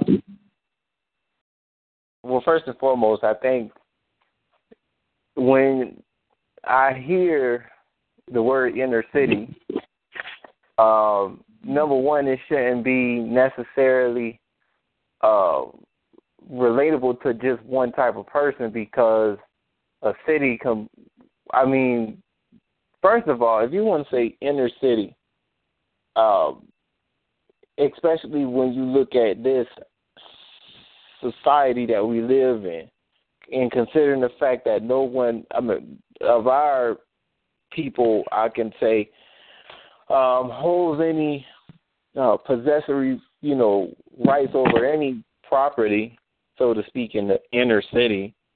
Uh, not that I'm, made, you know, aware of, but I mean, it, at this particular point, we know that uh, black people cannot hold property because we're debtors. Uh, not hold property, but uh, acquire property because we're debtors. So it doesn't necessarily belong to them. They belong to the people that control them. So at the end of the day, when I hear the word inner cities, I mean, there's a there's a variety of different people that live in uh, that that live in um, uh, the inner city. And those people usually are uh, Latinos, poor whites, uh, um, Puerto Ricans, which are uh, quote-unquote uh, Latin-speaking peoples or Spanish-speaking peoples, not Latin, but Spanish-speaking peoples. And um, it consists of uh, Uh, some African Americans in the mix, and pre- I would say predominantly African American. But when you say inner cities, it's just not predominantly African. It's just not African American. But I think ne- tr- no, no, uh, Trevor Noah was saying, or what he was saying, was that every time Trump says inner city, he let me go back because I want to basically get it right before I open my mouth about it. He uh, said that, give me a break, give me a break, hold on. He said that every time, oh, every time he talks about black people, he says the words inner city. But I think maybe it's a misunderstanding somewhere, but all in all, I'm looking at it like this, because I know that a lot of people don't like Trump. Um... Not like I said, I'm not really a big fan of the guy either. Um, but we were in class the other day, and Priest was making mention that every time African Americans hear the name Trump, they automatically get up in arms. Is oh, I don't like him. I don't like him. I don't, I don't like him. And I'm looking at like, why is it that we get to a point to where when we hear Trump's name, we say we don't like him, but then we have President Obama, uh, the administration, Obama administration, where we've seen more African Americans die in one year under his administration than uh, the Bush administration, and uh, I won't even say the Trump administration because he just got in office. But we've seen so many people die last year under his administration. It's just ridiculous. It was ridiculous.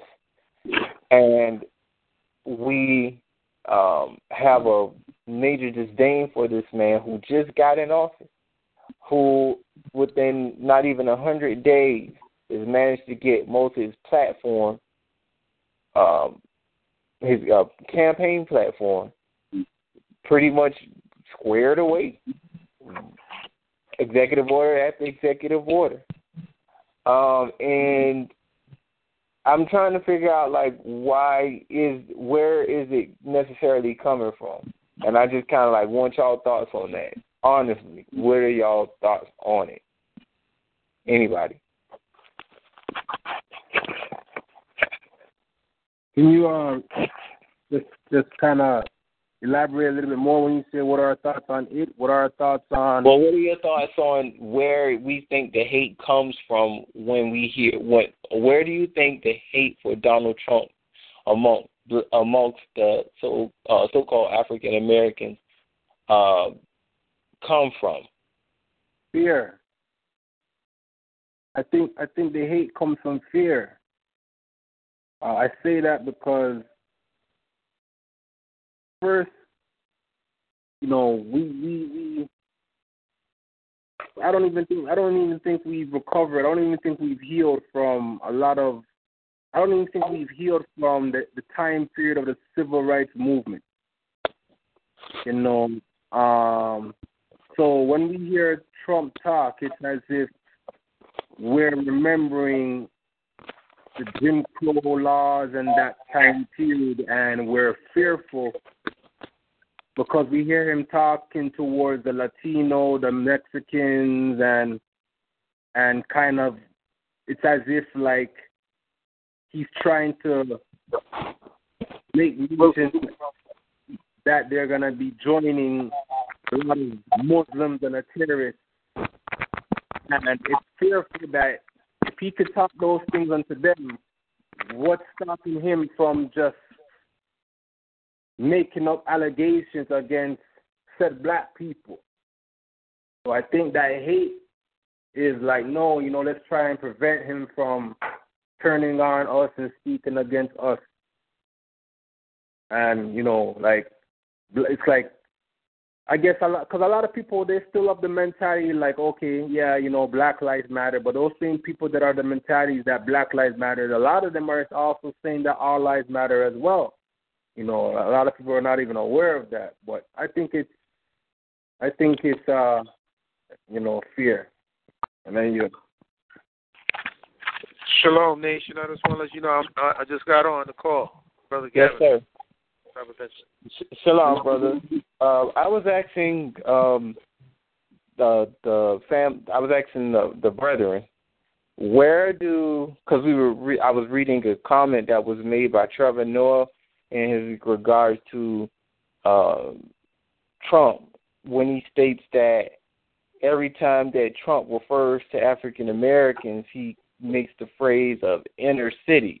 He talks about inner city, and Um, I noticed, you know, because Precept brought it up in class the other day that, like, when African Americans hear the, the name Donald Trump, then they get, like, really uh, disgruntled. Like, they get up in arms. It's like, oh, I don't like him. I can't stand him, and so on and so forth.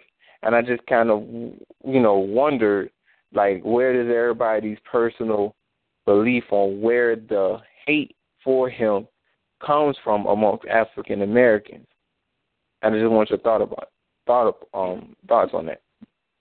Well, yes, brother. Well, first of all, first and foremost, you know, uh, the majority of, of inner cities across America, you know, has uh, a large percentage of so-called Caucasian uh, white Americans, so-called white Americans, mm-hmm. that are residents of these national inner cities. So there's only parts of the community that are still, you know, um, I don't want to say restricted, but that are um, identified as so-called black African-American communities.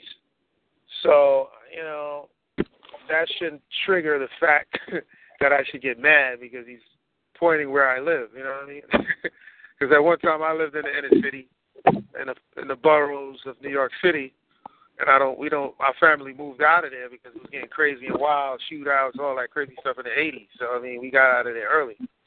But there's, there's, you know, migration patterns all over the U S of people leaving cities and going to the suburbs of that city, or vice versa, leaving the suburbs and going back into the city. And the right. majority of the people that are going back into these cities are of that so-called Caucasian race of people, if you want to say, or nationality, or if you want to call them white Americans, or however they want to identify themselves. And that's due to what they call the day modern gentrification. Well, not modern, but it has always been gentrification. gentrification. Yeah, right. Exactly. So, so it, that shouldn't bother anyone in, in particular, because they're relating you to that neighborhood. Your neighborhood shouldn't define who you are. Exactly.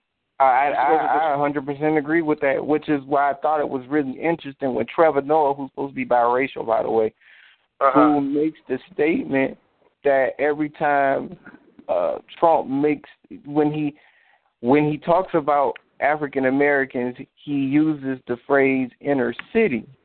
Which that guy, I think, I'm sorry. I'm sorry to cut you, sir. Uh, uh, excuse me for that. I just said, uh, no problem. Is that guy Trevor is the one?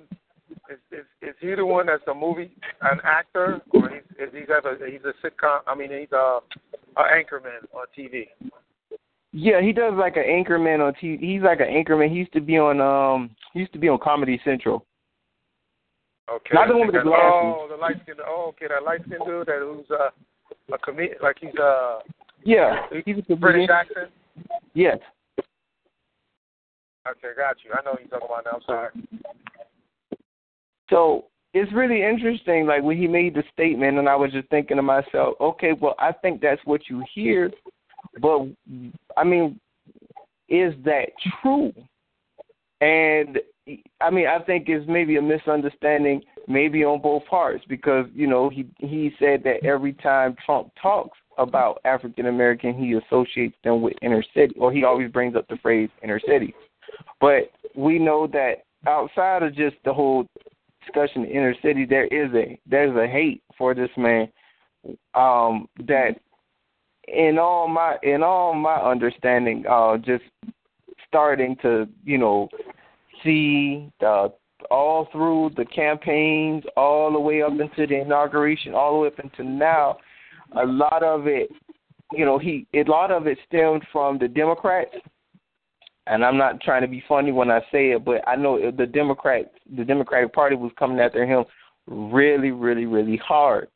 Um, uh, and I know he went after, the, you know, he, he went after the Democrats pretty hard. Um, but it went from the Democrats to the Democrats and the Republicans. And then it went from the, the Democrat, the Democrats, the Republicans, liberals, and the conservatives to just uh, the the the Cauca, the Caucasoids in general, and then uh, mainly uh, Caucasian females. And then it went from just the Caucasians and Caucasian majority Caucasian females to just all African Americans.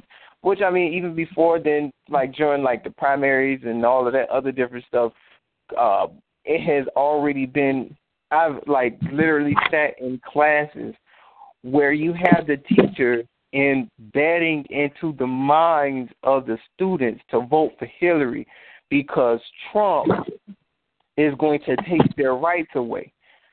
I would hear this daily for a whole semester, and I'm thinking to myself, you know, that is dangerous. That's dangerous thinking.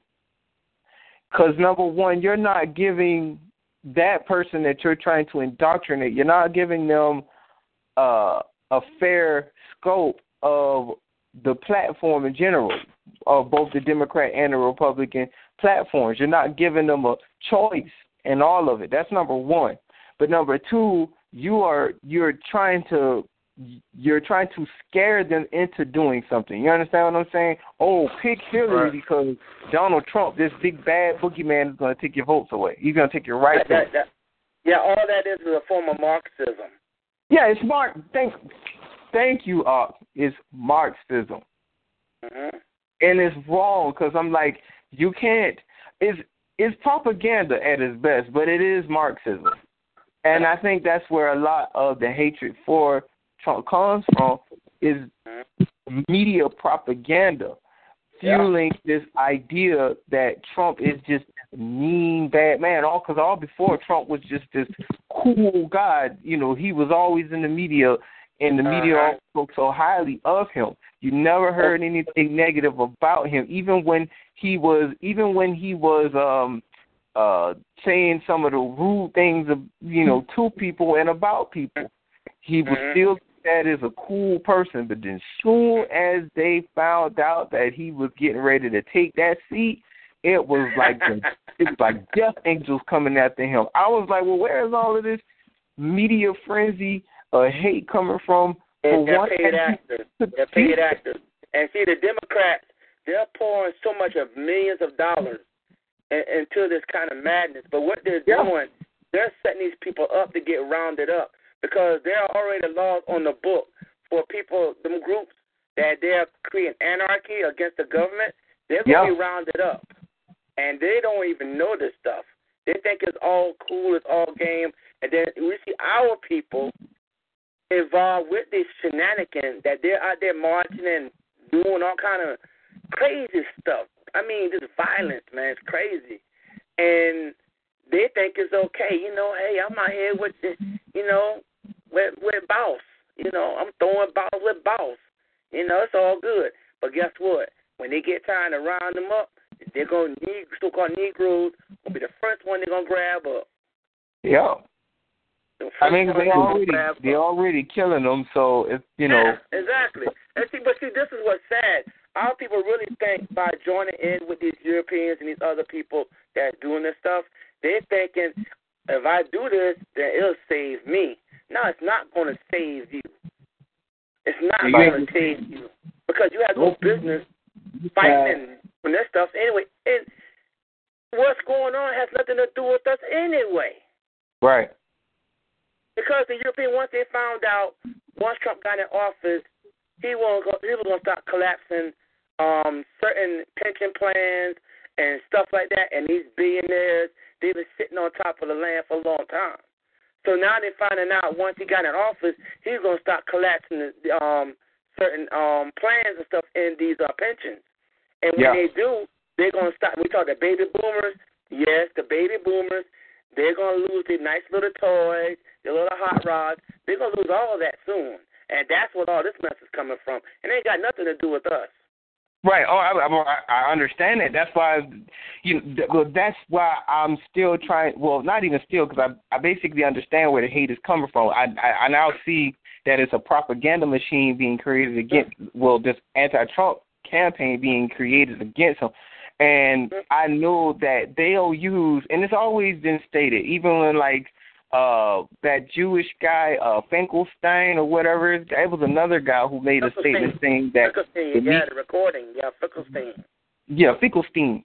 Uh, uh-huh. Him. There was also another Jewish guy who basically, because they asked him and said, well, what does the Negroes have to do with this? Say that the Negroes are a major part of our plan. Um, right. They're they're like they they use us. Uh-huh. They they use us for a lot of of the. the propaganda that they push, because they know that with us being in a servile mind state that we always have been for a while now, they know it's easy to manipulate us because everything that we do is based on emotions and never rational uh, uh, logic anyway. It's always based on emotion. So they can manipulate you into doing anything, just like, they can manip- just like they've manipulated a lot of African Americans to hate Trump through the Democratic Party, because if they're giving you something like, we know now the Democratic Party has always been a hiding hand behind the failures of American blacks for a long time by creating certain programs, not to say that they're not, they're not uh, needing, but they're creating these programs that will pretty much stagger the growth in our uh, our economic development, uh, it's, it's almost kind of like you're baiting us to be poor, and then when we become poor, then we become the reason for the non-growth in the country or the progression in the country. So we become the poster child for why the country is set back, and that's not fair. But again, African Americans don't look at the they don't they never look at who's throwing the rock. They're looking at the after effect of where the rock was being thrown at, and they'll they'll even go so far as to blame the person who's in the building where the rock was thrown at. See, if you weren't in the building, then the rock would have never got thrown at you, or the building would have never had a busted window. But you're not looking at who threw the who threw the rock at the window. Uh huh. And you know what? You know? And that's crazy because look, check this out. Now I know most of y'all brothers used to watch um um we call that darn show um that come on T V that come on uh, that Adult Swim, that cartoon everybody used to love watching. Is it uh, my granddaddy? I can't remember the name right now. Oh, you talking about the Boondocks? Boondocks, exactly. Cause I don't watch it no more because it's I, I just don't have time for it now. But anywho, there was an episode where Granddad was speaking to his grandchildren about the time he used to uh, be involved in marching. And so he went back home and got an umbrella. He went back home and got his raincoat. And the people got upset. Like, what, what, what's up with you, man? What, you ain't down with the struggle? He's like, what struggle? This, this thing ain't got nothing to do with me. He said, man, I, I just come out and see what's going on. So they got upset because he wasn't down with throwing the rocks. And he told him, he's like, look, he said, well, if the rock been thrown, I don't know where it been thrown from, so why am I getting involved with this? They got up right. there, they tried to kill him. Mm-hmm. Oh, wow. Yeah. Wow, that's crazy. mm-hmm. See, so this show when you in the cartoon, these are things that's, that, you know, these are things that people are still going through. But, you know, it's like Brother Priest said last night, It's not it's not a physical thing, it's a mental thing. Yeah. We got to get our people out of this emotion. But that's what television does. It tells you a vision. It tells you what you want to hear. Yeah. That's all it is. The news broadcasters from nineteen forties, nineteen fifties, they always been paid actors to tell lies. Because yeah. they know the average person's not going to go out there and research it for themselves, so they'll take word of value. Mm. Man, oh man, this is insane. You know, um, I was just curious as to what everybody's thoughts were as to why the hate from African Americans is so great when it comes to Trump, who uh, not a couple of days ago, uh, well, a couple, maybe like a week ago, he signed the H B C U bill. And most people are still, uh, even the H B C U presidents, at least some of them, one of them spoke out, it was Morehouse College. Spoke out and said that they were not pleased with the executive order, the H B C U uh, bill, said that because it moved the initiative. All it did was move the, initi- the initiative from the Department of Education or something like that. I can't remember exactly who's initially in charge of it, but it moved it from there to basically under the uh, presidential thumb. Basically, it moved move it uh, as an initiative of the president now, which I'm thinking – okay, so what's the big deal? Because I guess now maybe he can make sure that well, he's taking it out of the hands of uh, uh, the private agencies, and now he's basically making it, a, uh, I guess you could say, a direct federal issue. I guess you can look at it that way because now it's not – you don't have to worry about uh, maybe, I guess you can say, kids – Uh, going to college and taking out these extremely enormous student loans and never being able to pay them back. And then the private agencies are the ones who are collecting top dollars from uh, students going to college and never paying back these loans. Whereas in, you know, and most of the H B C Us are failing, uh, well, they're not failing, but, you know, uh, we have a, uh, a lot of H B C Us in the country that are creating this type of phenomenon where kids are going to school and not paying off these student loans. White folks are just as worse. Some of them got like ninety, hundred, hundred and ten thousand dollars worth of student loan debt that they'll ne- they probably never be able to pay back. Um, right. But what the Trump uh, administration decided to do, because uh, I think Obama he he took some money off the table. uh, to help H B C Us, but Trump is now putting up money. I think he's putting up thirty billion dollars or something like that towards the uh, H B C U initiative. Um, I haven't necessarily read the executive order as a whole, but I'm going to look into it some more. But that's the little that I was able to pick up during certain conversations that I watched during, like, certain hearings that he gave. Um, and I just wanted to throw that. Oh, and before I uh, uh, yield, um, Akhti uh, Nisha, who's known in the uh, newsroom as Freelance, she posted a list of executive orders that, or a list of bills that's being brought in or introduced into Congress as we speak. One of the bills happens to be uh, a bill to get rid of the Department of Education. They're trying to get rid of it by two thousand eighteen. I want to oh. know what everybody's thoughts on that is. You can definitely get rid of that. Who, who's uh, who's putting the bill in? Who's promoting this bill? Um, brother, you got me on that one because I, I honestly didn't. Now that I don't know because okay, it didn't. I didn't up. necessarily say it was just being introduced. I don't necessarily know who's putting it in. So they're introducing. Sorry. It's not the same thing as being passed, brother. It's just being introduced to the floor. It's right. But it's always, it's always good to look up who's origin, who's originating it. Right. If you look at the, you know, the paper trail of where it's coming from. Right. Who's well, sponsoring I'm, it? Who's you know who's actually um, who's, uh, who's actually who's endorsing this agenda? It. Right. You could always follow back. I'm gonna make you sure know, I do that because when I because when I post because when I looked it up. All they had was it's in the introduction phase. Um, I didn't see too much about, or I, I maybe I overlooked it, but I didn't see exactly where it stated who brought it to the floor. Uh, all I know is that it was being introduced into uh, introduced uh, on the floor. It's in, the, it's in the introduction phase, and that's just pretty much all I saw. It was like one I'm, sentence that uh, they're trying to get rid of Department of uh, Education. That's it. Yeah, I'm reading. I'm reading an article right now. For what I'm understanding, it says Ted Cruz. I'm Ted sorry. Cruz. Yeah. That's funny. Man, uh, Ted, Ted Cruz. What are the odds?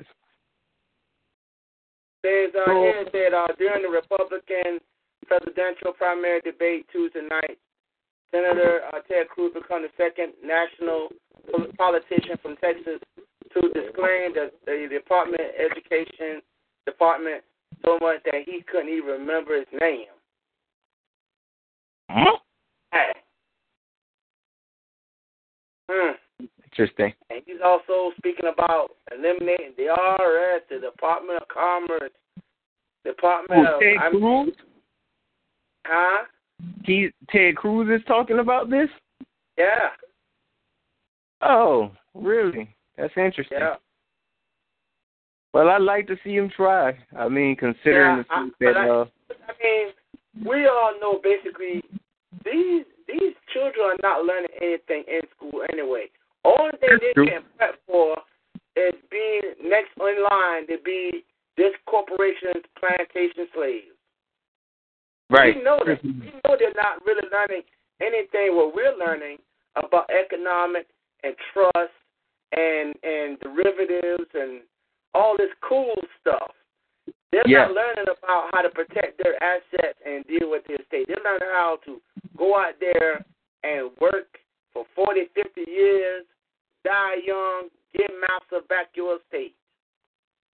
That's it. They're learning that because even when you're in grade school, you learn, I mean, they pretty much, they pretty much put you in the uh, uh, hypnotism phase. They get you with mm-hmm. the Uh, spelling and the curse words, and uh, then they get you in the, the next phase where they teach you how uh, they they teach you the lies, the whole lies, and then once they, uh, I guess you can say, get you in like uh, high school and college and whatever else, then now they try to prep you to be able to apply those lies. You see what I'm saying? Um, and so now you basically have taught you're, you basically are teaching the child how to be backwards in nature. And that becomes a problem because the child doesn't know anything about himself. He doesn't know anything about the real world that we live in. He knows fairy tale. The real world we live in, as we learn now, we live in a world that deals strictly with commerce and government and law and, and ed, you know, that has education, history, uh, uh, spirituality. Uh, I, I think that a lot of people, you know, get caught up in the idea of spirituality uh, as something that they necessarily have to believe in. And, you know, what they end up doing is developing their own ego. At this particular point, that's what the school systems end up cre- uh, teaching them how to do. Their spirituality is their ego, because their ego is what's dictating their whole life. It is nothing. It's nothing of any substance. There's no truth to it. It just is, and it doesn't. And, and the only way it survives is if you keep believing that that is how the world operates according to you. Aside from that, now we have the Department of Education. They're talking about getting it off the table. I brought this attention to my mother. Uh, I didn't bring it to my sisters and them yet, but it was a conversation that, you know, we had amongst ourselves. And I was saying to myself, you know, now um, maybe uh, if the, uh, I, I guess you can say what will happen is now it will be the state's responsibility for the school if they're removing Uh, the Department of Education, because isn't that like a federal agency? Oh, uh, guess what? I, I found it. It's uh, Kentuckian Representative Thomas Massie. Thomas Massie? Who is that? Yeah. So when it's Thomas Massie, is a Kentucky, Kentucky Representative Republican, um, Thomas Massie. And oh, Thomas. One, yeah, he was the one speaking about terminating the uh, Board of Education Uh, by uh, December thirty first, uh, two thousand eighteen. Wow. Okay. I found an article on a website called The Hill. Hmm. Okay. So it's not the Department of Education; it's the Board of Education. Or are they the same thing, or are they extremely different? Well, they said talking about the Department of Education, so it's all one, but I mean, you know, you're talking about the, the shell corporation, you know, and within the organization, within the municipal corporation and stuff of the uh, of the shell part. So okay, but, I got a yeah, question. But that's what it was saying right here, the Department of Education.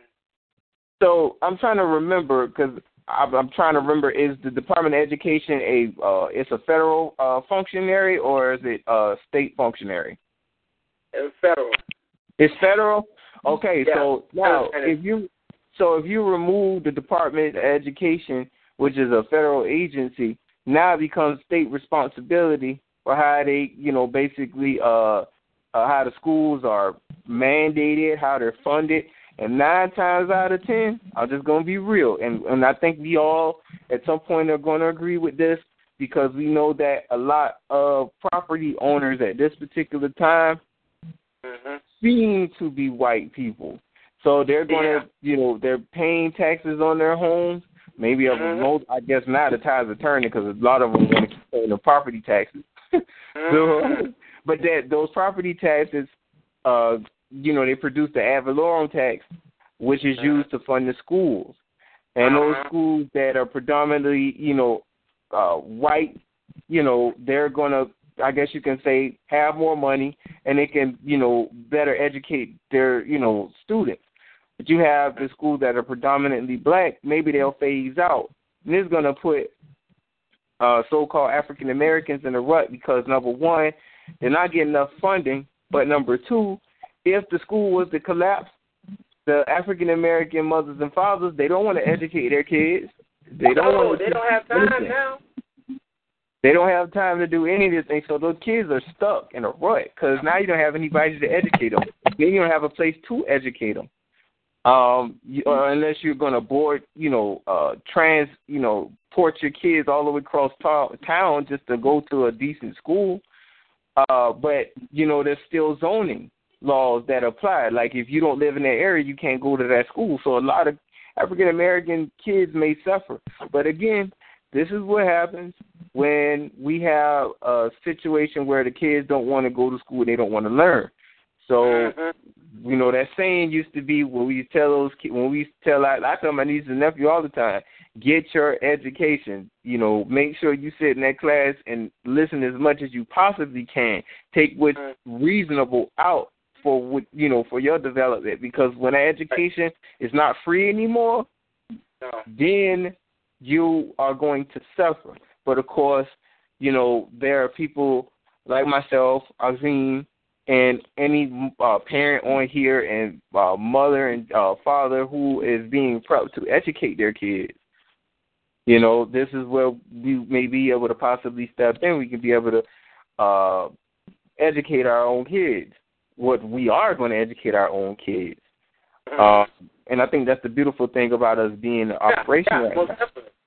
Most you definitely. know, but, um, yeah, this is... The, the, the Most High, he's setting everything up for yeah. us right now. And so once they collapse, we're going to have a position where we're going to be able to educate our children ourselves.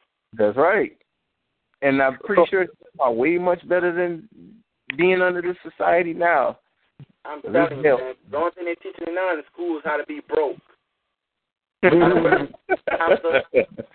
work for me for forty years, and I'll give you a half an acre. I might give you a quarter acre and, and a mule. And so, if you so, and, and you might get a pension depending on what type of job you get. That's so, right. So weird, though. Like over here in in in, in uh over here in Canada, uh, like uh, where our laws work over here, like where our laws actually get made in Canada. Um.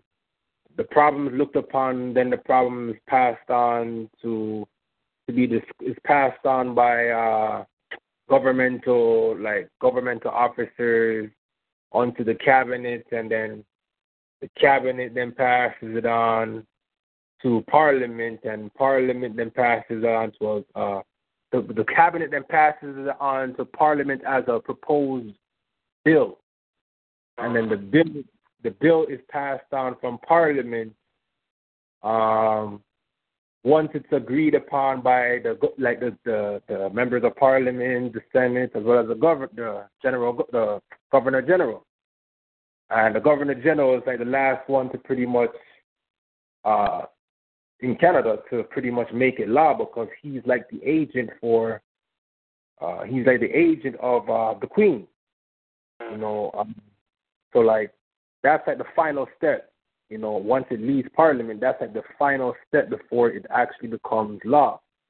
Um, yeah, uh, how does the process, like, how, can someone, like, kind of just give me a quick rundown down how the process works over in the States?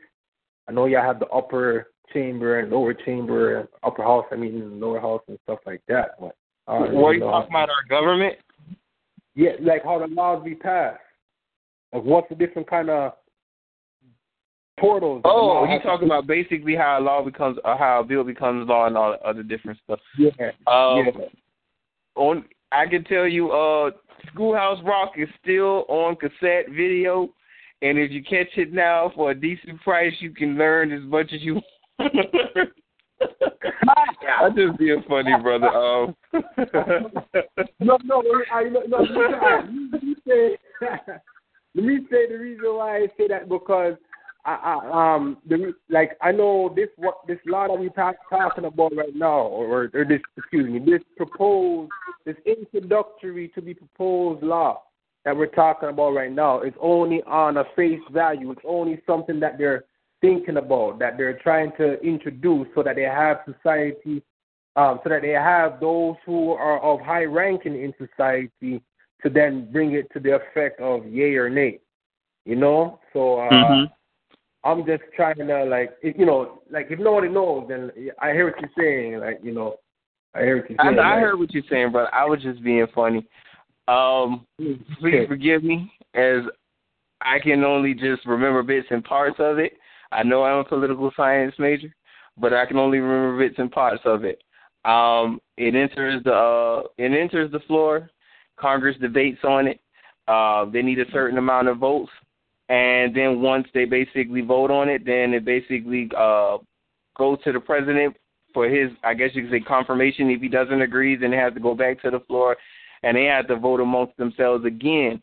And then basically once it, you know, they can come to some type of consensus, then it basically goes to the president again for, um, uh, I guess you could say, like a signing on it, basically. And then after he signs it, then it becomes a law. But it must be brought in as a bill. I'll give you the perfect – I basically can sum it up for you, brother. It's really no different than court. It's basically you have somebody petitioning for some – you know, petitioning to do something or not do something. Um, and they deliberated amongst uh, the senators and the Republicans um, – uh, the senators and the representatives, I'm sorry. And then, you know, once they deliberated over it, it goes to get signed off on by the president, and then, boom, they carry it out. Uh, but, of course, in the midst of it, they have to figure out how these laws are going to get funded, because in order for them to function, they have to have consideration behind it.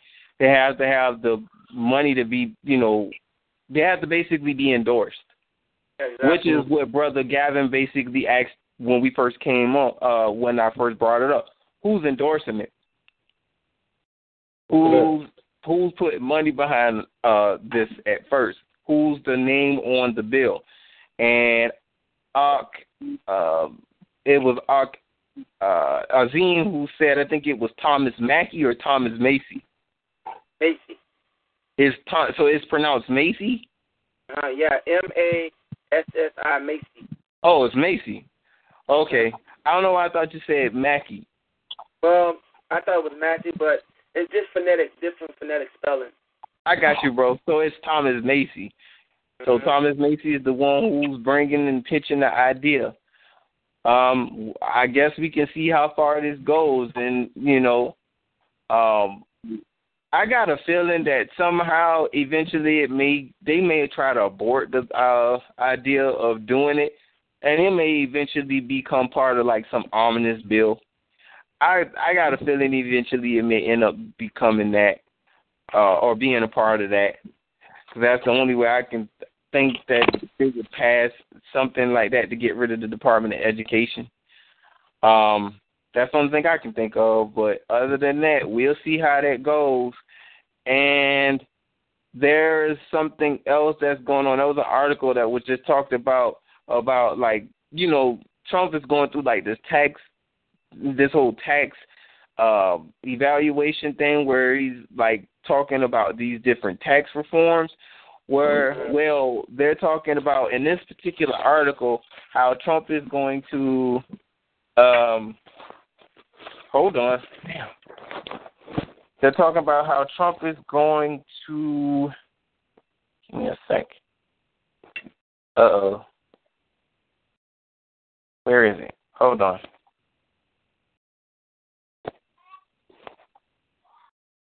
No. Damn it. Okay, so I have to play it by eye because um, by memory because I I obviously lost the page. So basically, in the article, it was talking about how uh, Texas they may basically, or they were basically talking about the biggest transference of wealth in history, because what uh, what was alleged was that Trump is going to basically be placing Uh, taxation for um, or for corporations who purchase uh, or who import things or use goods that are outside of American jurisdiction, and saying that a lot of, I guess the article was implying that Texas has a lot of corporations that purchase foreign products or whatever it is. I mean, we purchase a lot of pro- uh, America itself purchase a lot of foreign products, but Texas, uh, you know, they were saying that they may end up paying a large, uh, uh, I guess you could say, a percent, percentage of uh, taxes because their corporations are uh, importing products or buying products or using products, uh, mainly which are foreign.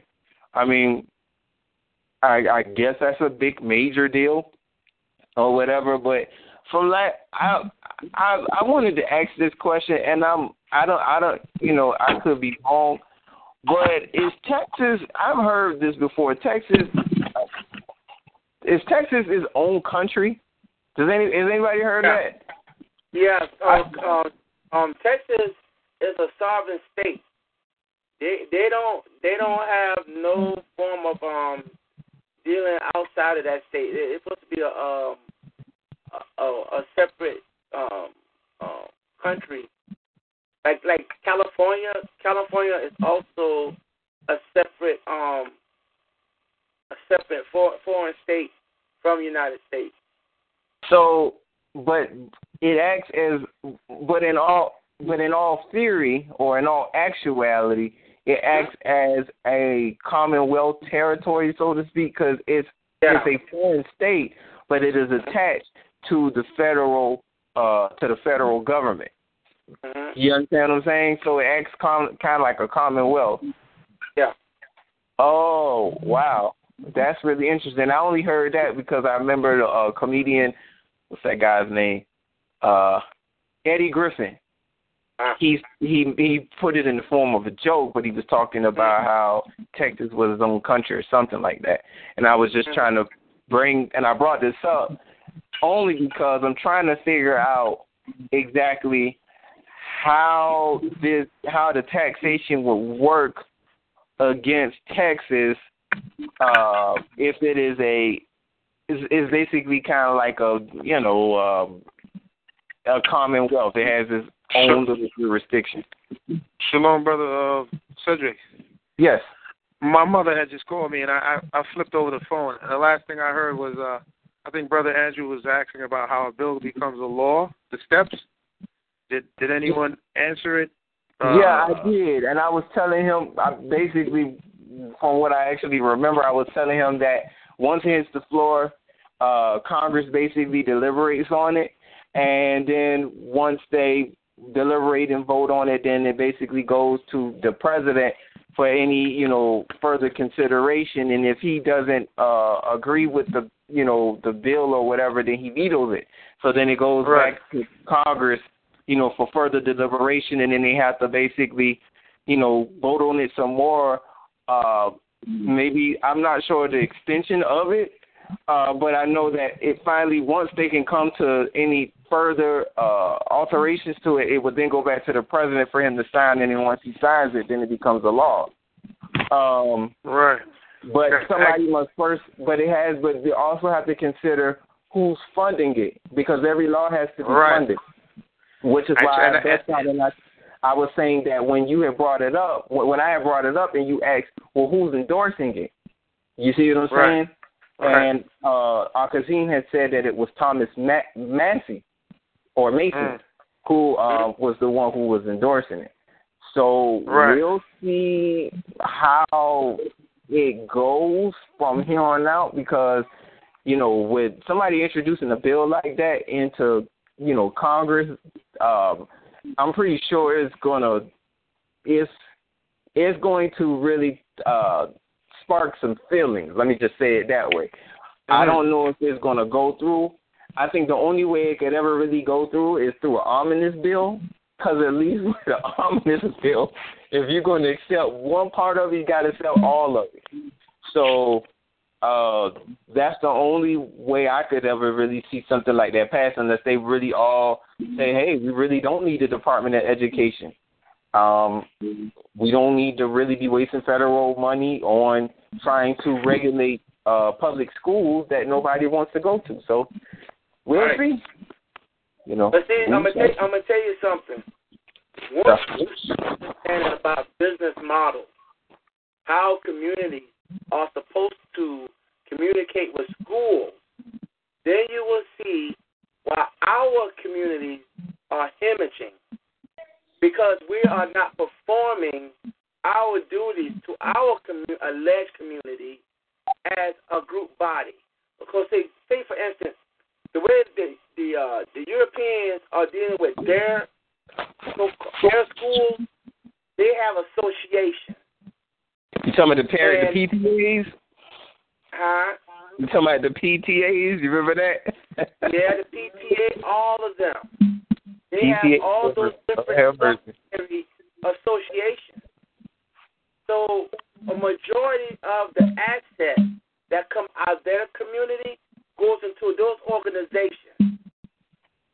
So when they're dealing like that, and they're coming to our community, and they're like, tell little Tommy, go out there and sell us some cookies. Little Tommy go out there and sell some cookies and bring back the money. But what little Tommy don't understand is not the money. The school is an escrow. That's what school is. A school is an escrow. Mm-hmm. And all it does is transfer assets from one side of the ledger to the other side of the ledger. That's all it does. But when our schools are not communicating with our community as a business model, all the assets leaks out from us and goes to them. Oh, that's true. Because they're dealing everything based on account receivables. We're deal, we're dealing with them as cash receivables. You got to break that down, brother, because we still got folks in nucleus. You got to let them know what you mean. Oh, okay, it's like this: we're we're contracting. We're going to buy this house, and you come to me like, I want to I want to check this out. You know, it might be a good deal. Once we sit down and we do this deal on this house, I give you the full disclosure how you need to perform on this mm-hmm. contract. But if you do not understand how to read that disclosure, everything else went out the door. That's right. So basically, I'm asking you, you remember when we first came to learning about this stuff and Brother Priest had that audio, he's like, I give you this rock. All I'm asking you is you give me this rock right back. That's all I'm asking you. Right. I'm not asking you anything else but what I gave you for fair value. So what they're doing, they're giving us assets from their ledger. They're giving us assets from their account. But we're not giving them anything back but cash receivable. Because mm. when you come into our community, we don't have nothing in trust. We don't have our cars, our houses, nothing in trust. When you no. go to the European community, everything they have is in trust. No. And, and you know what? I'm gonna make at, at, at least that at least that is presumed to be that way, brother. Um, and uh, let me interject for just a second, and mm-hmm. I'm gonna tell you why. Uh-huh. I think it was, uh, it. I think it was Ema who mentioned mm-hmm. it. Said that. Oh, gosh. Never mind, brother. I'm trying to remember, and and it just slipped my mind. Never mind. I, I have to come back to that. It was, it was something that she had said in regards to the usage of trust in the United States, but it, I can't remember exactly how she uh, stated hey. it. I'll come back. Hey, I... Yes. Excuse me for intruding again. may, may I introduce back the discussion on how a bill becomes a law? Hold, hold that thought, brother, because I wanted our Kazim to okay, finish what he was sure. saying. Okay, now I'm going to go to another point, and I'm going to close okay. out. Remember the movie Raisin in the Sun? Oh, that's way better. Yeah, I remember that movie with uh, okay. with Puff Daddy. Nah, not the one with Puff Daddy, with um, oh. Sidney Poitier. Okay, okay, yeah. That was uh, the original with Sidney Poitier. What's the legal man's name? Does anybody know? Sidney Poitier. Sidney Poitier, yeah, yeah, yeah, good actor. Okay, in that movie, when the European came to their house, and he told them, why do you want to go to a place where you're not wanted? Now, may I emphasize this? Because when he first came into the house, he gave them his card. He was telling them, I'm a representative of such and such association. So he was already telling them, I am representing a business model that your people are not able to come in as a business model. And so if we if we allow you in, what you're going to do, you're going to kill all our assets out. Because you're coming in, but you're not bringing nothing with you that we can use. Because you got to remember now, these Europeans, they have associations and they have assets in their communities. So when you have an outsider come in and have nothing, they're bringing to the table. Mm-hmm. Therefore, everything is going out and nothing's coming in. And that's what I, I had to watch that movie at least, I don't know how many times. But I know last time I watched it, and the, and the European said it so plainly. He said, you're not understanding what I'm telling you. We don't have nothing against you people. But the way that you're performing your duties on these contracts to want to move in our community is not feasible. If you hmm. come into our community as individual, a- a.k.a. Negro, African Americans, we don't we don't understand who you are. What is your business? What is your political status? That's what he was asking them. He never did about hate. He only asked them, what is your political status? What can we get from you that you want from us? What can you exchange with us that we all can use? It, right. Um, I know, I know, uh, I know Gavin's gonna speak, but I'm just gonna. It sounds, it sounds.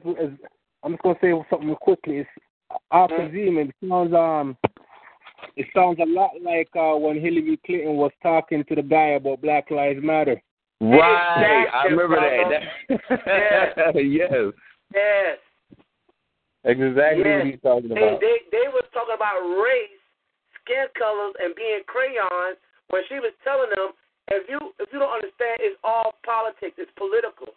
If you don't have a status, if you don't have nothing to offer me that I can use to help you, then we could come back ten years from now and we can play this game all over again. Yep. Mm-hmm. So you notice when she says, you notice when she says, I will go to the white people, because she knows white, there is no such thing as white people, it's a status. And that's when she said it like that, it slapped me, because I'm like, whoa. She understands there is no such thing as white people. Well, she was saying it's a political status. I will go to the white people and explain to them you're, you're mentally in, insufficient to understand what policies are, and you're looking yeah. at everything as a as a uh, as an emotional thing that someone has to do something for you when you need to do it for yourself. Yeah, amen to that. I, I, I you're right, bro. So so right. Ho ho. Well, uh, Gavin, are you still present, brother? Yes, sir. I wanted you to go ahead, if you if you may. Uh, you had something you had wanted to share, brother, and I wanted to give you a time to speak. Thank you, sir. Yes. Uh, I just wanted to go into the details of the uh, the steps of the bill. Yes, sir. Go ahead, bro. So, you know, like the brother said, uh, before it goes to the floor, the House or the floor, uh, let's let's take a step back. You know, first of all, the bill is drafted. So there's members of the Congress, and there's the executive branch, and even and even outside groups can draft a bill. So there's always special interests is where I'm really trying to get at. Even when a bill oh, is okay. being drafted in its birth. So they don't have to be a part of the executive branch. Right. So, you know, who are these people? These are lobbyists. These are people who are interest to the idea of the bill to be created to to push a law. Yep. To, to rule that land. So, who are these people? Where they work at? Where they come from? What state are they? What money do they have driven by them? Do they have any, you know, ties to trusts? Do they have ties to banking? Investors, developers, who's going to come and develop the city or the, city, the state. That's why this guy was hired. Mm-hmm. That's what I, I was just trying to drive that home with the bill that becomes a law. Right. So, you know, in that original, in that in that birth, it's a, it's it's then presented, represent, you know, introduced to the House, and only members can introduce bills. So oh, whoever so the members of the house. Huh? You said only who can introduce bills? Only members of the House of Representatives can introduce the bill. Okay. But members of Congress, the executive branch, and even outside groups can draft it. So it's all about who who originate the bills. It's not really about who pushes the, you know. Oh, I, well, I, I I follow where you're going at, brother. I yeah. I um, follow where you're going at. That's no different than saying, well, where did the case arise? Where where like it's almost like asking who was the injured party, who who was part of the petition, where did right. the case for the where did the cause for the petition Uh, originate, you know, what's the original uh, jurisdiction of the um, uh, of the petition or the uh, complaint, so to speak. So uh-huh. I understand what you're saying. Who are these people that are lobbying this bill? Well, then that means you'd have to do some research on who Thomas Massie or Massie is actually in cahoots with. All right, exactly. That's where you got to follow. He ain't acting alone. Instead, instead of it being uh Uh, what what they call it? What's the word? The, the phrase? Um, a ghetto phantom, or like something that, some, you know, a mystery story that's always talked about. Oh yeah, you know, okay, I got what you're saying. I forgot what it is. I think I'm saying it wrong. What is it?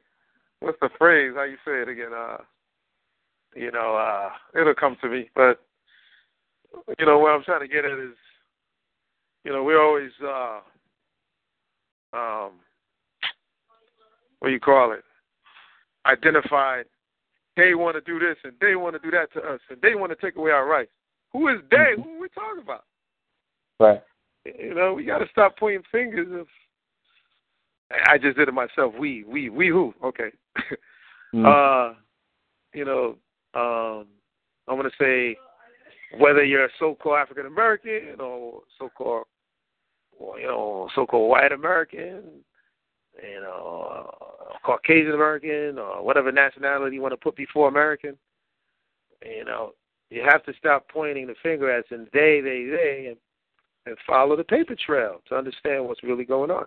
And then right. you got the people who don't even want to do that. They say, oh, as long as I'm, no one bothers me, I'm not worried about that.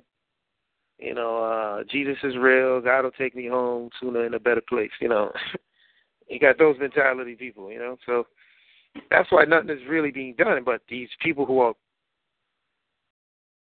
being funded by outsiders to be called uh, a Black Lives Matters movement. Mm-hmm. You know? And that's how we keep we keep rolling into these wannabe groups, you know, wannabe power, uh, black power groups or one of the um, liberative, uh, liberation type of group, whether you are of that ethnic group or not. It causes more confusion. But anyway, back to the bill, you know, then it's sent to a committee, you know, after the uh, it's introduced to the House. Mm-hmm. And the, the committee, uh, the Speaker of the House sends it to, the, to this committee. Right, but who, where, who, who's involved with this committee? Doesn't really explain it. Like, who is a part of the committee? And this is where most of the bills die, in this committee. Mm-hmm. Um, you know, or it could it could be amended or voted on. Uh, if bill passes, you know, then it goes to um, to the Rules Committee. But who's a member of the Rules Committee now? You know, these and, and, it, and it decides the rules. This committee, you know, decides the rules for debate and when the bill will come up for debate.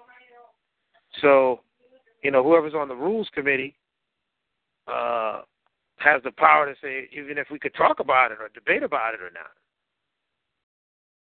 So, you know, even before that, it could die through this committee that's chosen by the the, uh, the House uh, Speaker, who sends that to the that this so-called committee that has no there's no title to this committee.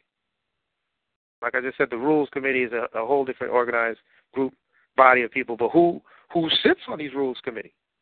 These are the questions that we should really start questioning. And then you start seeing the people, you know, keep people like, uh, what's his name? Uh, uh, that Kissinger, Kissinger, right? Mm-hmm.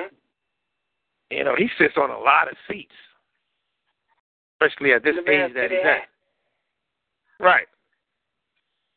You know, and you got to, if you follow his roots where he came from, originally in politics, the way he started, you know, you see why he's able to hold these seats. You know, people who were uh, selling out the country before are now political directors or working for some sort of big pharmaceutical company or drug company, or, you know, they're on the way on certain committees that are making these decisions. Mm-hmm. But you'll never know until nope. you follow and watch what they're doing.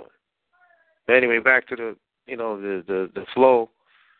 Uh, once it's on the floor, you know, once it goes to the rules committee, um, we call it uh, the House debates the bill on the floor. And um, once it hits the floor, like you said, and you could add amended, you know, rules to the to that to that bill. If the majority votes in favor of the bill, it goes to the Senate. So once it's introduced to senators, um, the bill is sent to another committee. So who's on that committee now? That's the question again. Committee action, same procedure as in the House. Committee, you know, um, the, ma- ma- the majority of the committee votes for the bill. Then this one, it goes to the whole Senate. From the committee of the set, from the committee of the House, I'm sorry, from the committee, which is the committee action, which is the committee uh, of the Senate. Once they vote on it, then that's when it goes to the House, the the whole Senate. So the bill then is called up.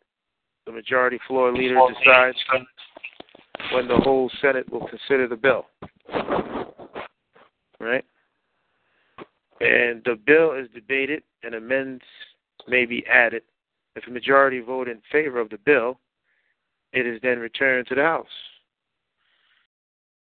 So, the, you know, this is not just being lobbied by one set of the House. It goes, to the, you know, it goes from the House to the to the uh, Senate, back to the House. But then you got all of these different committees that are even allowing it to, you know, go as far as it, as far as it before it even even reached to the floor, back to the floor of the House to be debated on.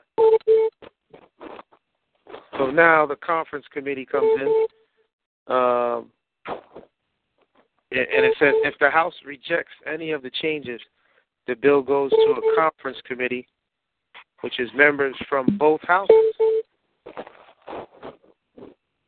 And then they work out a compromise.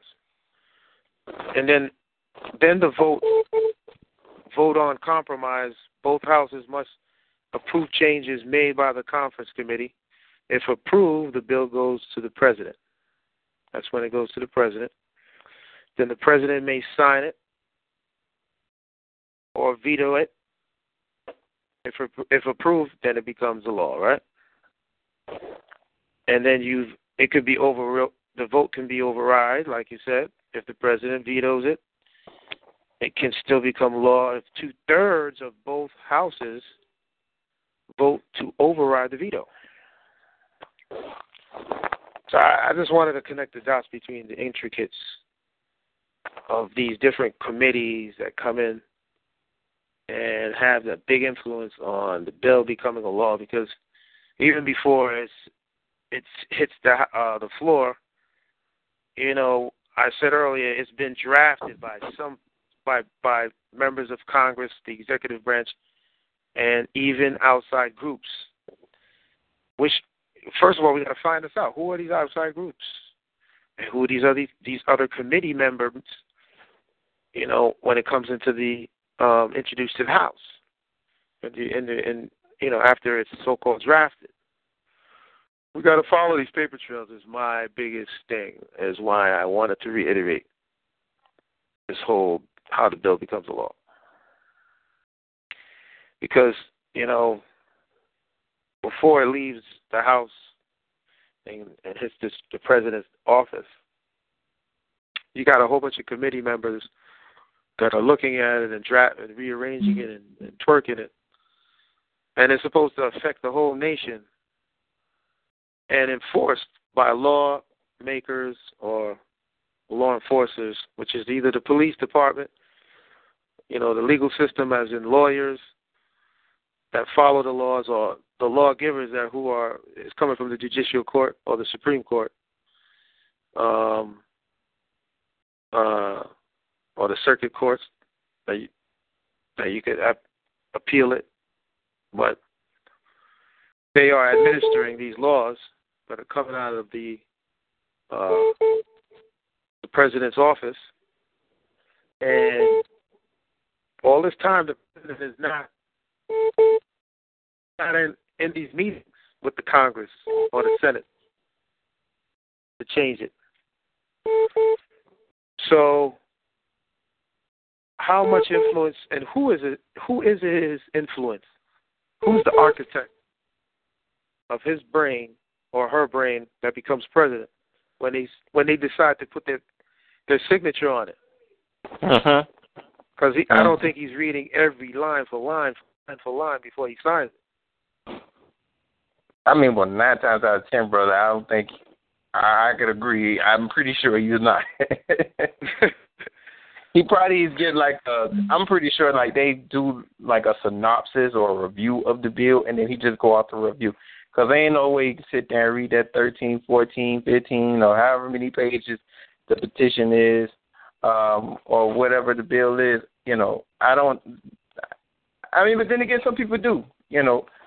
Um, but then again, I mean, I'm pretty sure they have to adopt some type of speedy uh, process, you know, so... You know, however they do it, they get it done. But the, you know, it's good that you asked the, that uh, Gavin asked the question: who, you know, who's responsible behind behind each and every one of these functionaries um, that participate in the process of how a bill becomes a law? And when we get to that particular point, um, you know, when, then when we do get to that particular point of understanding that, then we can understand why, you know, we see so many of the different things that goes on in, you know, politics and, you know, I guess they can say uh, we see the different policies that are being passed before our eyes, or before our eyes, but we don't see them because we don't understand them. Um, I do want to keep in mind, everybody, that it is forty-one minutes after nine. Uh, we'll be in at uh, ten, but I want to give anybody a chance to respond to what Brother uh, Gavin made mention of, because it was some very insightful information. Um, I tried to give a more con- uh, a condensed version of it without being too long-winded, but I think at the end of the day it was much needed, because a lot of people are not aware of the American uh, uh Uh, system when it comes to how a bill gets passed. Uh, it's, it is complex, because it's like, you know, they have to go through all of this, you know, deliberation in order to get something passed. But I mean, you know, it, nothing can just get passed, because everybody might not agree on the same, you know, thing. So it's much needed. But whatever, however they, you know, speed up the machine for getting things done, cool, you know. But if anybody has anything they want to share, just speak your name, and uh, you have the floor.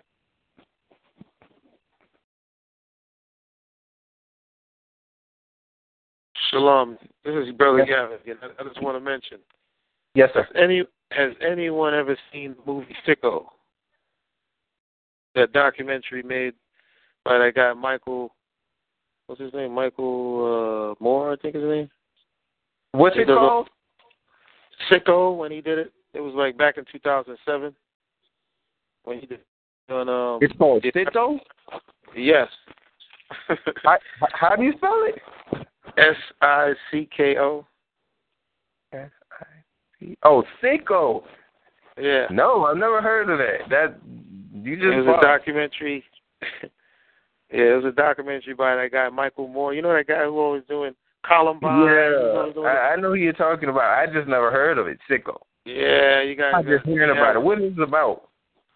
It, it, it, he breaks down, you know, the the whole health and the uh, medical. I want to say the the health administration department in the United States and how it's being run and how they created.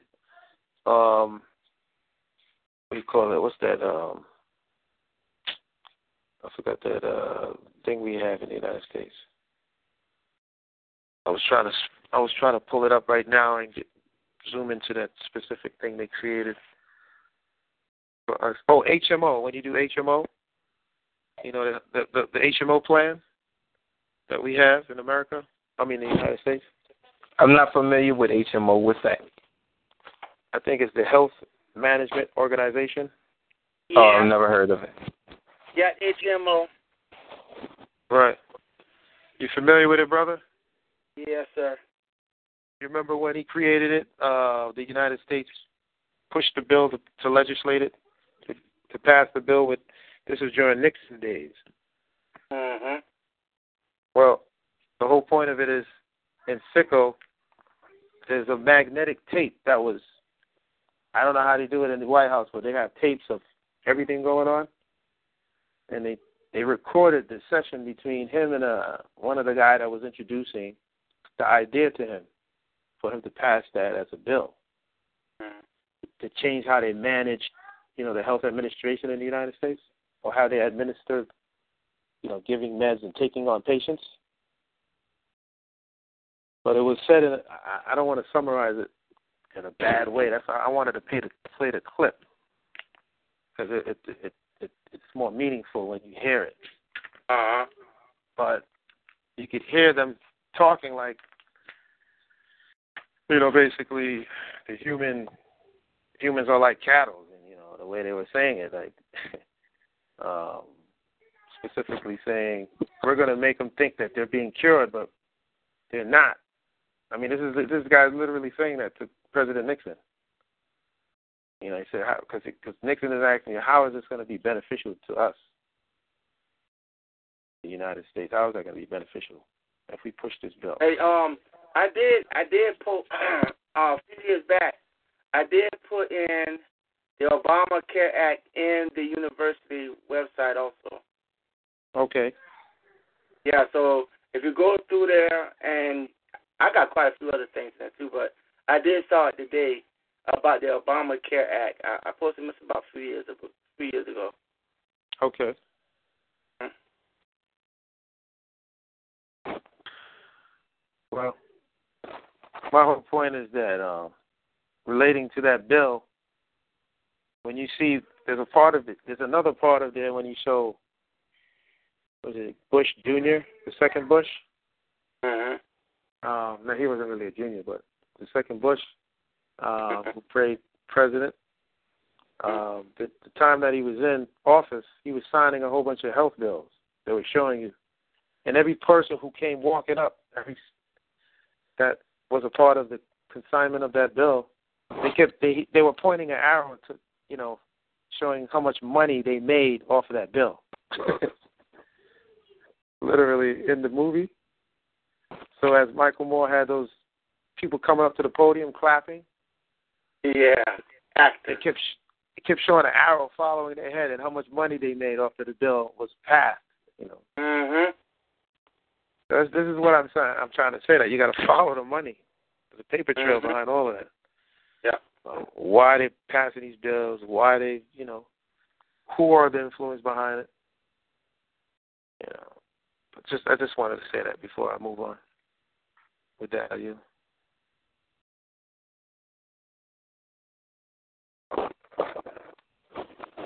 Sorry, brothers. I had just got um, I had, uh, uh, Robert on the uh, other end. Um, mm-hmm. I just got back on because I didn't hear exactly what was being said.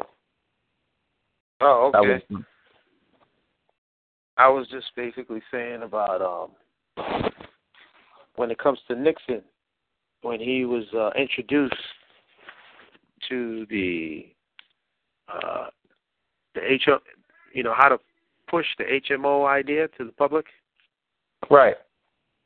Him and the um, the gentleman, I don't remember the name of the guy, you know, they were basically talking to each other like, you know, humans as like pushing them into this program as like cattle.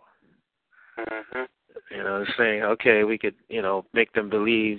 We, I mean, we're this this works where we we have them believing that they're going to be taken care of, and we're going to cure them of their their sickness. Sickness, but all we're doing is we're treating them, and, and we're still making money off of it because President Nixon was wondering how we're going to make money off of this. How is this beneficial to us? So when right. he told them, yeah, so there was like a magnetic tape being played, like recordings that they have for all presidents, I believe. That they, I don't know how who does it, and but they had a tape recording him through that session between that, him and that guy that was speaking. And it goes to show, you know, at the end of the day, it was all about, you know, the the the, the rate of uh, financial return. They were more like wondering how is it beneficial to us as a group of men who run this country. Okay. Not how is how we're going to cure the sickness or how we're going to treat the sickness to benefit to make a healthier society. So I was just telling the brothers and, you know, the sisters that it's just more or less a financial gain, and and and um, there's a paper trail to all of these bills that are being passed. As I was saying, even in the movie, they show you how um, when I guess you want to call him the second Bush that was in office. You know, he was on. They showed him on a podium signing off a bill. A new health bill at the time, and this and was every a, person. This, this was like a movie, Sicko. Yeah. Wow. So as as every every person was clapping and they was approaching the podium, they were showing you all the people who, the concisement of when the signing of the bill was taking place. Okay. Just, there was an arrow, you know, like bouncing on top of the head that he showed in the film of each right. person. And they showed you how much money they were making off of the bill as they as this bill was being passed. Oh, okay. They were showing you basically, oh, well, it's pretty much what you said. They were showing you how much the bill, how much they were making off the bill. Okay. Pretty much. Okay. Wow. That's my whole point of, of these bills that, that are being passed. You know, that it's related to more of a financial wealth gain and trying to help people in society, per se. Right. Hmm. Man, this is a wonderful... Who's the winners and who's the losers? Yep. It is. I apologize for smacking. Oh, go ahead. I'm sorry. Go ahead. Well, I was going to say it's fifty-two minutes after nine. We'll be, we'll be adjourning at ten. Does anybody have any other um, topics that they want to bring or any statements that they want to make? Please just state your name for and on the record. There's, there's another documentary I want to mention again, brother. Um, mm-hmm. It's called Capitalism, A Love Story.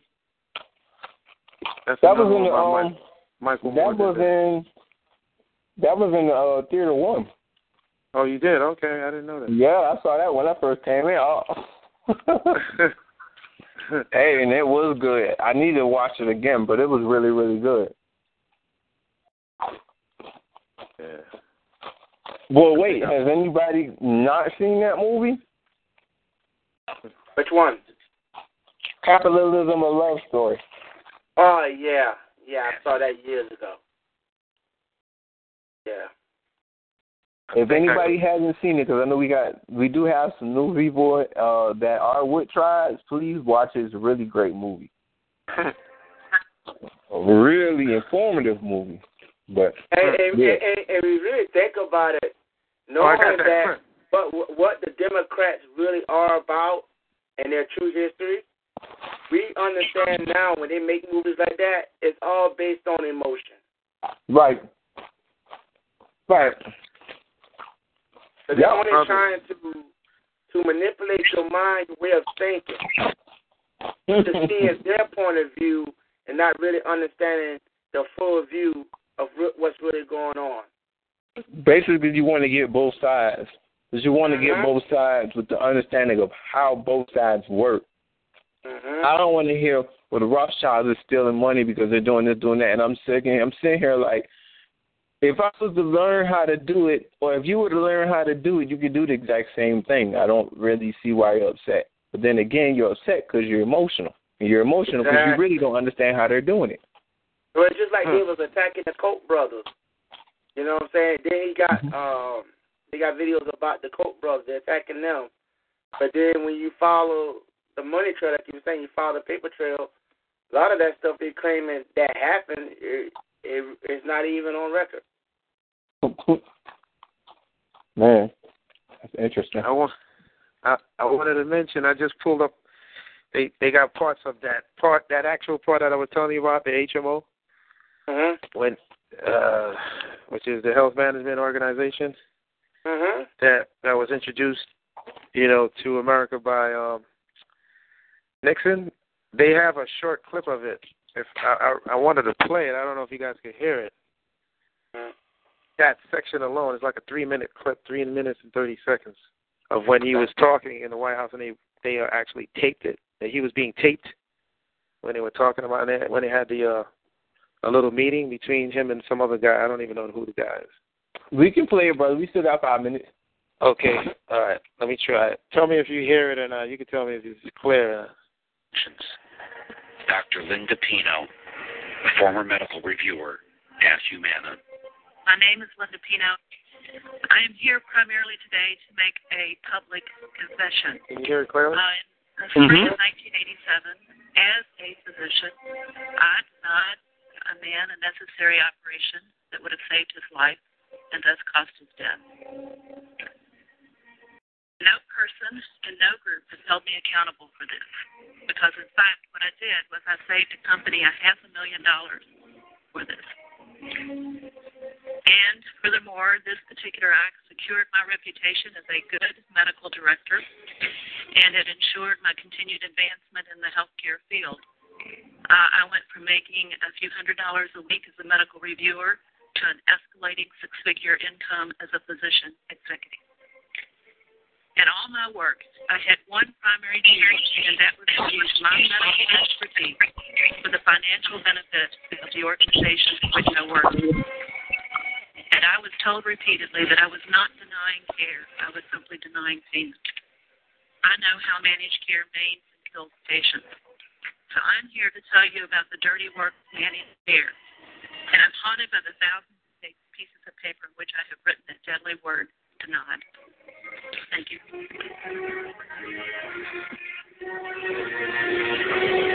How did we get to the point of doctors at health insurance companies actually being responsible for the deaths of patients? Who invented this system? How did this all begin? Where did the H M O start?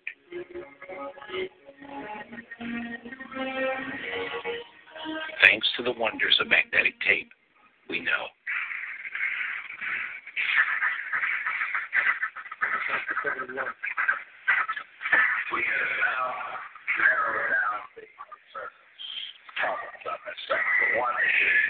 And that is whether we can include the services like paper cuts or something. No, well, that's good. You could hear it. You know, I'm not just, you know, I'm just saying that.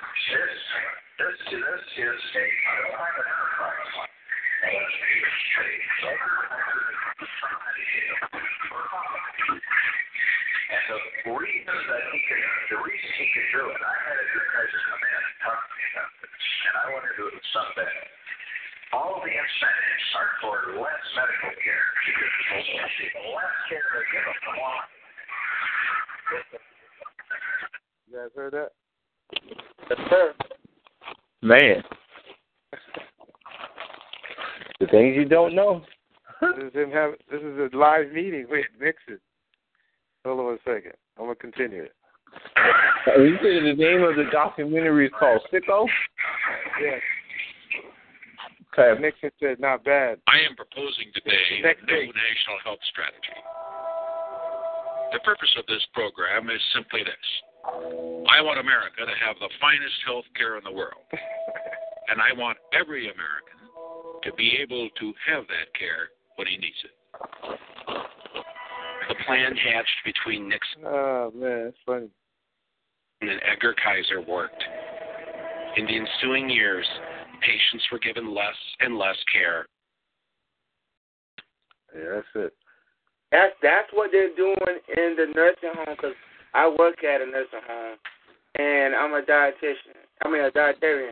Hey, and I see this, man. You know, it was like November of last year, they had five to six patients died like two weeks in a row, man. They had them dying like left to right. And I've been telling people when I first came there, I said their job is not to care for them.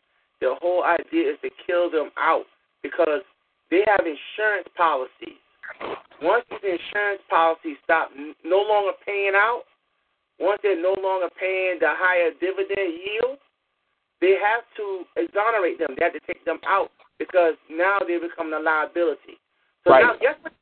Guess what they feed them every night? Sweet what? Sour pork. What? Every night they feed them sweet sour pork. Sweet, sweet and sour pork. Yeah. So you get sugar and you all know what that salt sour pork is?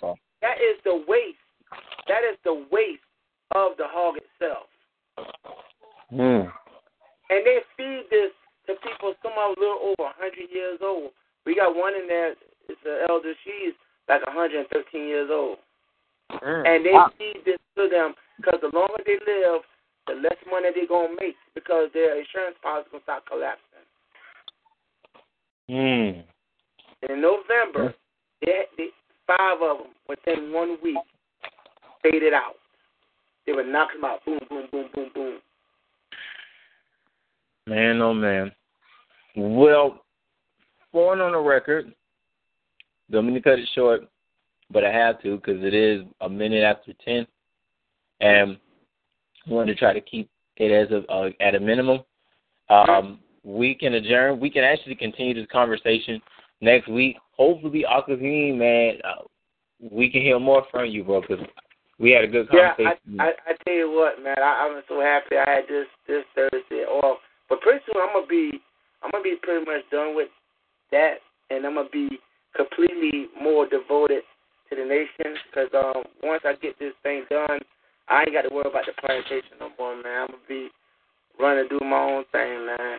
But I I'm so glad I'm here tonight, though. I really yeah, we're glad you came, brother. Yeah, yeah, I'm pleased to be here. No problem. Shalom, brother. Can I intervene real quick, brother? Yes, sir. So, brother, you you're into uh in the health field right now. You said right? I work at a nursing home. So you're when you when you said you're gonna go independent, you got something in mind that you already have working on?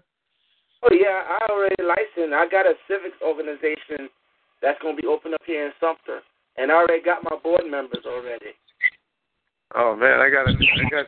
I don't know if I've been pushing an an, uh, an incentive to uh, uh, in a direction. Mm-hmm. I may I may would love to talk to you, off, you know, off the record. No problem. So, no problem. Uh, um, are you um are you on Facebook? Uh, yes, you can get me okay. there. Okay. Well, if you connect with some of the brothers that's with me, um. Just let them, um, yeah, give me my Facebook link, and we can connect from there. And I can get some information from like your, your email, and I can see some more information about Pigou. So you, or anything you have to want to know, like from insurance law and stuff like that. Um, I can see information on that stuff too. Right. Um, you said you want to give me your your Facebook account right now. Well, uh, just ask the brother. They can send you the link. They give you the oh, okay. link. Yeah, and we can connect from that point. All right, no problem. Mm-hmm. All right. A lot of people, when they, like a lot of people, when they be on the phone, they're not able to see me because, for one thing, my name is in Hebrew, so it, it comes up in boxes. But I know, but I I know what it is. I could uh, look for him because uh, Gavin is a, a Facebook friend of mine, so I can send him the link. Okay. Um, to I can send you the link, brother. Okay, thank you. All right. No problem. No problem. We are, um, for those who came online who don't know, we are in our eighth week. We will be on break these next uh, three weeks. So if you um, have a chance, come out, can't study, please study. Um, we'll be um, uh, coming back after those three weeks. Please make sure you check the university for updates on when we come back. And until then, see you guys next Thursday. Or see you when we get in class. Shalom, shalom, and much love. Shalom. Shalom. Shalom, man.